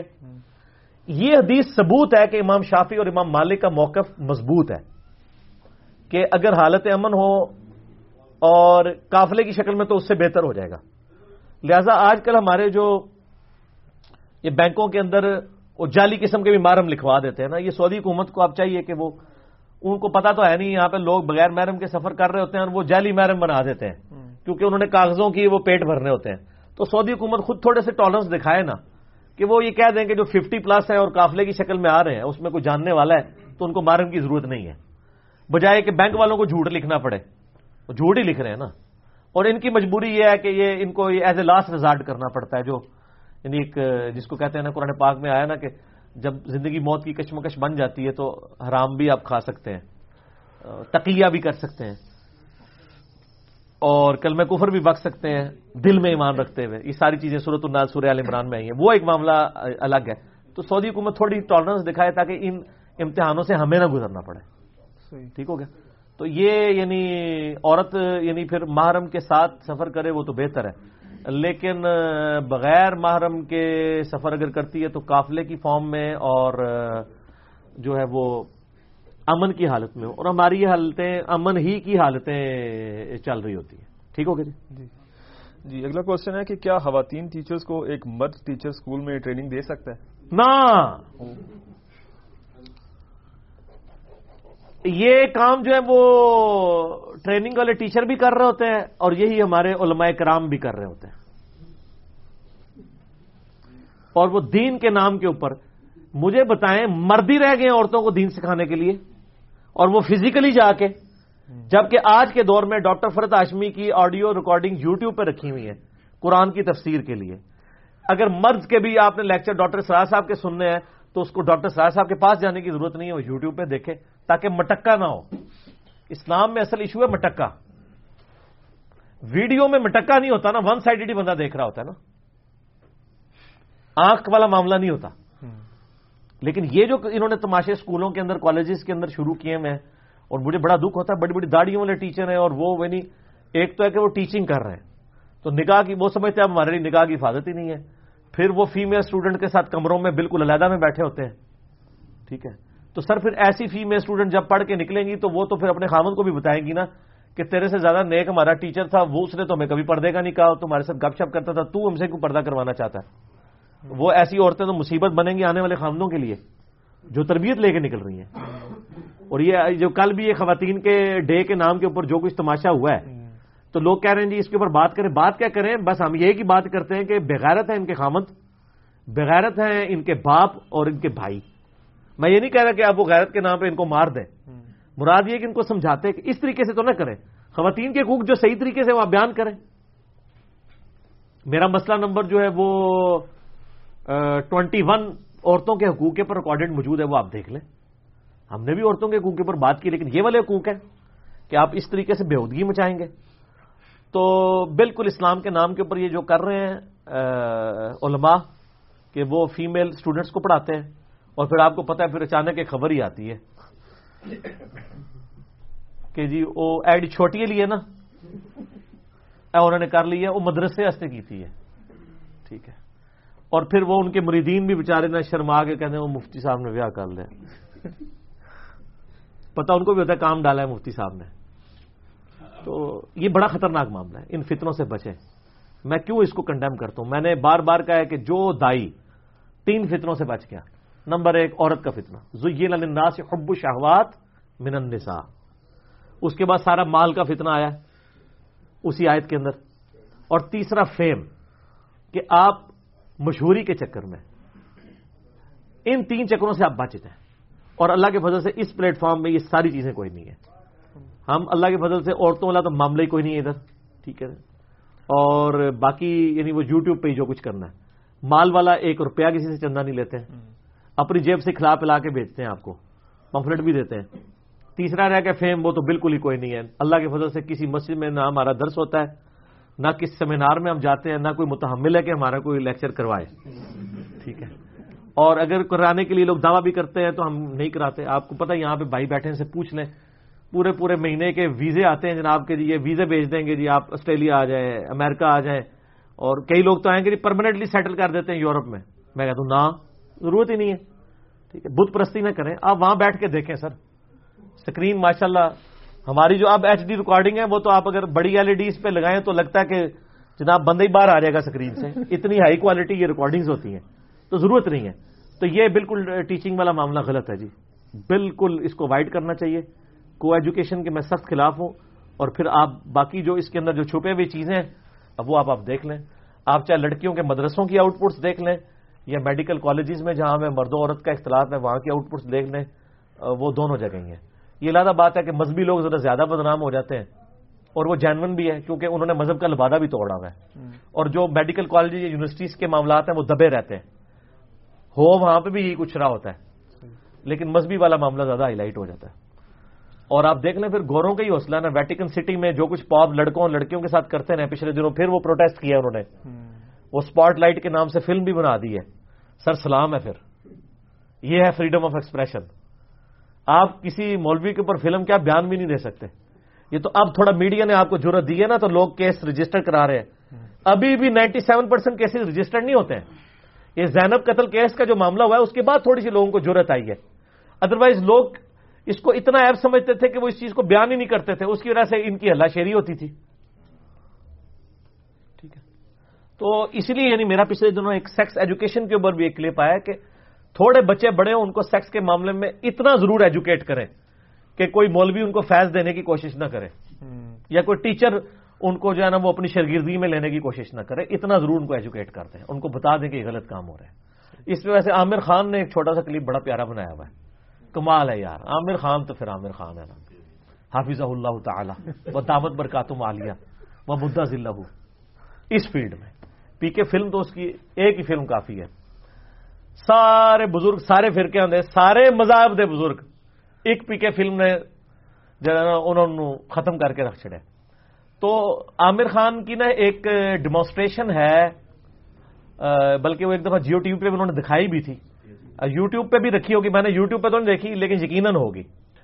جس میں انہوں نے چھوٹے چھوٹے بچوں کو بتایا کہ آپ کے جسم کے کون سے سینسٹو پارٹ ہیں جس پہ آپ نے کسی کو ہاتھ نہیں لگانے دینا اور بڑے طریقے سے بڑے ڈھکے چھپے الفاظ میں پورا انہوں نے ایجوکیٹ کیا تو اس طرح کی ایجوکیشن اس حوالے سے ہونی چاہیے۔ باقی یہ ایجوکیشن ہمارے مدرسوں کے اسٹوڈنٹ کو تو ہوتی ہے۔ آپ حیران ہوں گے کہ ہمارے جو مدرسوں کے چھوٹے چھوٹے بچے ہیں نا، ان کو جو کورس کی کتابیں پڑھائی جا رہی ہیں نا، اس میں لکھا ہوا ہے کہ اگر کوئی کتے سے کار بیٹھے تو کیا کریں گے؟ ہاں۔ یہ حالت ہے۔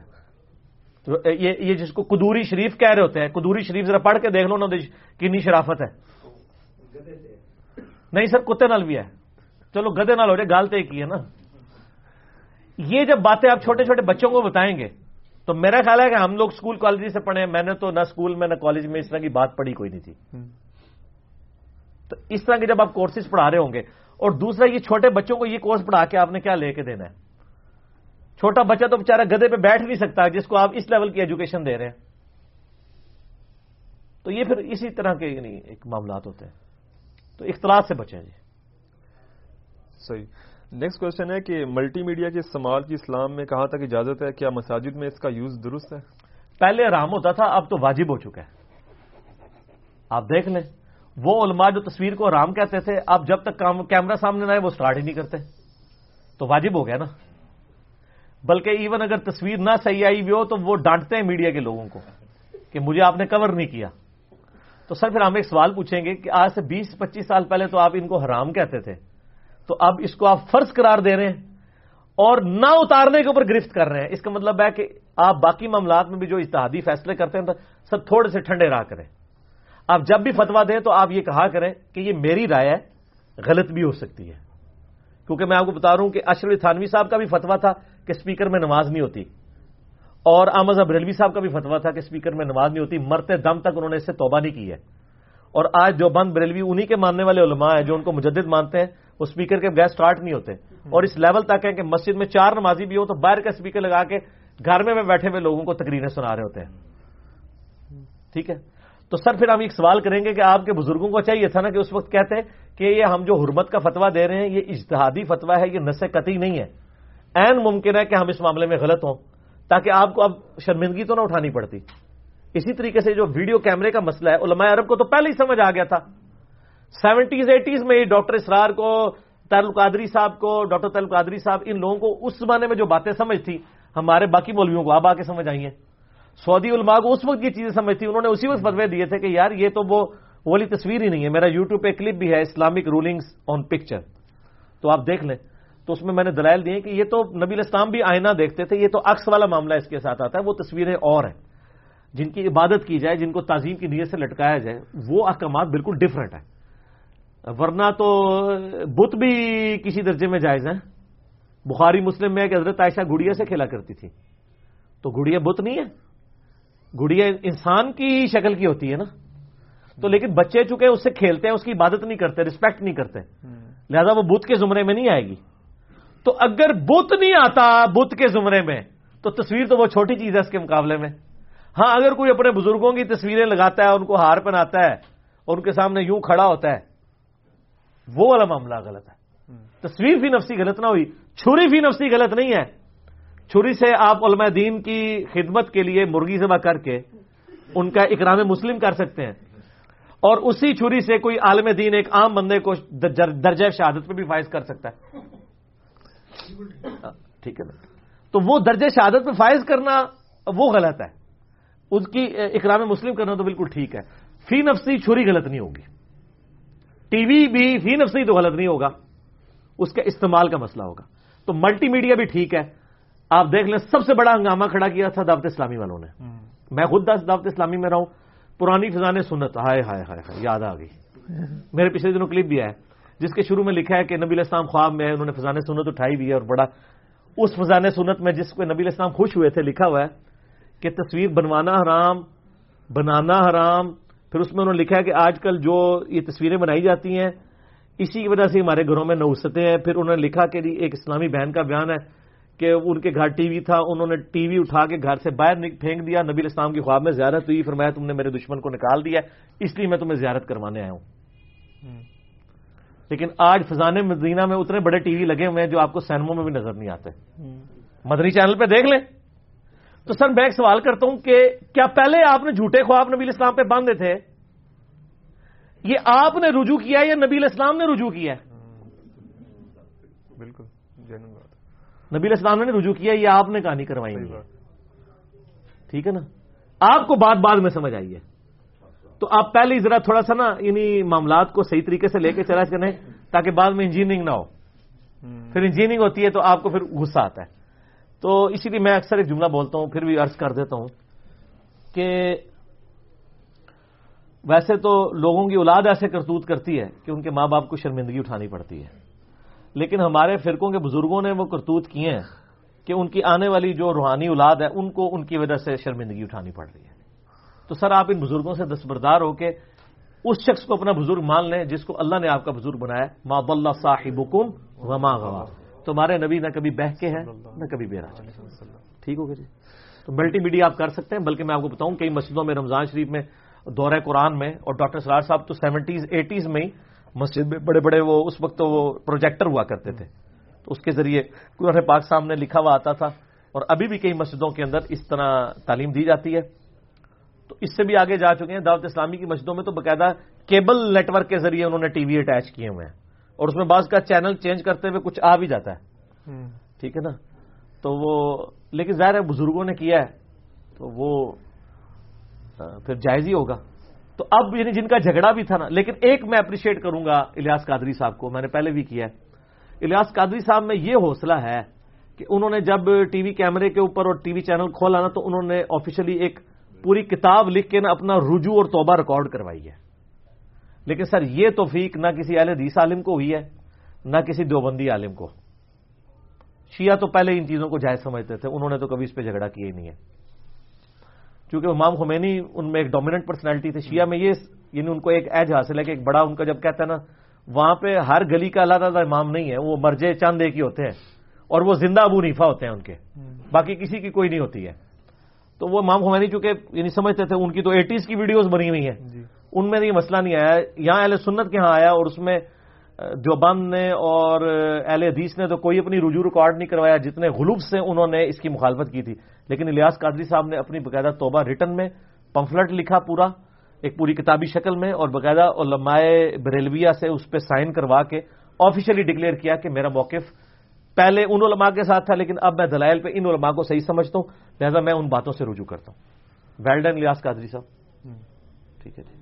پھر یہ جرت باقیوں کو بھی دکھانی چاہیے۔ ٹھیک ہو ان علماء کو جنہوں نے یہاں کیمرے رکھ کے ویڈیوز بنواتے تھے۔ ٹھیک ہے جی؟ اور وہ اتنے سخت خلاف تھے کہ توبہ توبہ کسی جلسے میں چلے جاؤ کیمرہ ہو تو فوراً منہ پہ ہاتھ رکھ لیتے تھے۔ اب انہوں نے اپنے یوٹیوب چینلز بنائے ہوئے ہیں فیس بک کے چینل بنائے مجھے نام لینے کی ضرورت نہیں ہے۔ تو ان میں سے کئی چیزیں کئی تنظیمیں کلدم بھی ہو چکی ہوئی ہیں۔ آپ تو ان کے آپ اس وقت کی سختی دیکھیں۔ تو ہم کہتے ہیں سر سختی نہ کریں۔ اس طرح میں آپ کو چین والی گھڑی کا بتاؤں۔ احمد بریلوی صاحب کا فتوا ہے کہ چین والی گھڑی۔ یہ تو میری تو پلاسٹک والی ہے سادہ سی۔ چین والی گھڑی پہننا حرام ہے وہ کہتے ہیں یہ عورتوں کی مماثلت ہے۔ زیور کا ایکویلنٹ ہے۔ اور مرد کے لیے عورتوں کی نقل اتارنا حرام ہے۔ اور آج سارے بریلوی علماء چین والی گھڑی پہنتے ہیں۔ وہ کہتے ہیں کہ اعلی حضرت کو غلطی لگی ہے۔ شروع میں تو انہوں نے اینک پہ بھی فتوا دے دیا تھا کہ یہ جو ہے وہ انگریزوں کا طریقہ ہے۔ اینک۔ ہاں تو ظاہر ہے۔ اور اب آپ دیکھ لیں۔ اب طریقہ انگریزوں کا کہہ رہا گیا جی یہ پینٹ شرٹ انگریزاں دی ہے۔ سر ایڈا چھتر موبائل تھی چکیا ہے اسی ہزار روپے کا جڑا مریض نے گفٹ کیتا ہے۔ آپ نے خود نہیں کمایا۔ یہ انگریزوں کا نہیں ہے۔ اور آپ کی جو گاڑی ہے جس پہ پار پیچھے چار بندے بھی بٹھائے ہوئے ہیں جو دو دو کلو ایک وقت کا گوشت کھاتے ہیں۔ انہوں نے انگریزوں کا اصلہ اپنے ہاتھ میں اٹھایا ہوا ہے۔ وہ تو سر پھر ہمارے پاس تو یہی باتیں ہیں نا۔ یہ آپ کس کو دھوکہ دے رہے ہیں؟ اپنے آپ کو دے رہے ہیں۔ تو اور آپ یہ نہ سمجھیے گا کہ میرے ہائی لائٹ کرنے سے ہائی لائٹ میں صرف ہائی لائٹ کر رہا ہوں۔ دل میں ساروں کو پتا ہے، وہ آپ سے بڑی محبت فرماتے ہیں دل میں ان چیزوں کے اوپر۔ اس لیے جب ان کو غصہ چڑھتا ہے نا، تو آپ ان کی کبھی نجی محفلوں میں جو آپ کو اتنی عزتیں دے رہے ہوتے ہیں، ان کی ابھی نجی گفتگو سنیں تو آپ کو پتا چل جائے آپ کا کتنا وہ احترام کرتے ہیں۔ اس طرح کے معاملات کے اوپر۔ تو اپنی حرکتیں صحیح کریں، فتوے نہ لگائیں۔ ٹھیک ہو گیا؟ جی سوال ہے کہ علی بھائی نے ایک لیکچر میں عبد الملک کا ورڈ استعمال کیا تھا، جبکہ حقیقی لفظ ہے عبد الملک یعنی بادشاہ کا بندہ جبکہ دوسرے لفظ کا مطلب ہے فرشتے کا بندہ جو کہ کفریہ کلمہ ہے اور اس پر توبہ واجب ہے۔ جی توبہ کر لیتے ہیں۔ پہلے تو یہ کہ بس یہ آخری سوال ہے کیونکہ ٹائم ہمارا ہو چکا ہے۔ اسی پہ کنکلوڈ کرتے ہیں باقی سوالات کو اگلی دفعہ کے لیے رکھیں۔ دیکھیں جی توبہ واجب ہے۔ پہلے تو مجھے یہ بتائیے کہ آپ کو یہ کون کہانی کرواتا ہے کہ اس طرح کی آپ اردو کی پروننسیشن کی غلطیاں نکالیں۔ آپ جو لفظ بتا رہے ہیں وہ لفظ بھی غلط ہے۔ اس کی وجہ یہ ہے کہ جو لوگ عربی جانتے ہیں اور میں قاری ہوں آج کا قاری نہیں ہوں نائنٹین نائنٹی ٹو میں میں نے کراط سیکھی تھی۔ آج سے ستائیس سال پہلے۔ تو آپ ذرا جو عربی جاننے والے ہیں، جو قاری ہیں، جو علماء میں تو بہت کم ہوتے ہیں۔ اس لیے آپ دیکھیں علماء اکثر قرآن غلط پڑھتے ہیں۔ آپ کاریوں سے پوچھیں نا تو وہ کہتے ہیں، یار، یہ علماء کو تو قرآن پڑھنا نہیں آتا۔ انہوں نے مجھول عربی پڑھی ہوئی ہوتی ہے۔ وہ قرآن بھی مجھول پڑھتے ہیں۔ اور یہ لوگ صرف سمجھتے ہیں کہ زبر زیر پیش کی غلطی کو صحیح کر لے تو اس کو قرآن صحیح ہے۔ نہیں۔ نہ! عربی میں لہن جلی زبر زیر پیش کی غلطی بھی ہے اور لہن جلی جو ہے وہ الفاظ کی ادائیگی کی غلطی بھی ہے۔ اس اعتبار سے میرا نام محمد علی نہیں ہے۔ محمد علی۔ یہ ہے۔ تو یہ تو مجھے کوئی بھی نہیں کہتا عالم دین بھی نہیں کہتا۔ اب یہاں پہ آ جائیں یہ عبد الملک اور عبد الملک دیکھیں یہ بات تو صحیح ہے کہ ملک عربی میں کہتے ہیں سردار کو بادشاہ کو۔ ملوکیت یہ لفظ بھی استعمال ہوتا ہے۔ اور ملک زبر کے ساتھ۔ وہ کہتے ہیں فرشتے کو۔ تو عبد الملک بن مروان یہ وہ کہتے ہیں ٹرو پروننسیشن ہے عبد الملک بن مروان نہیں ہے۔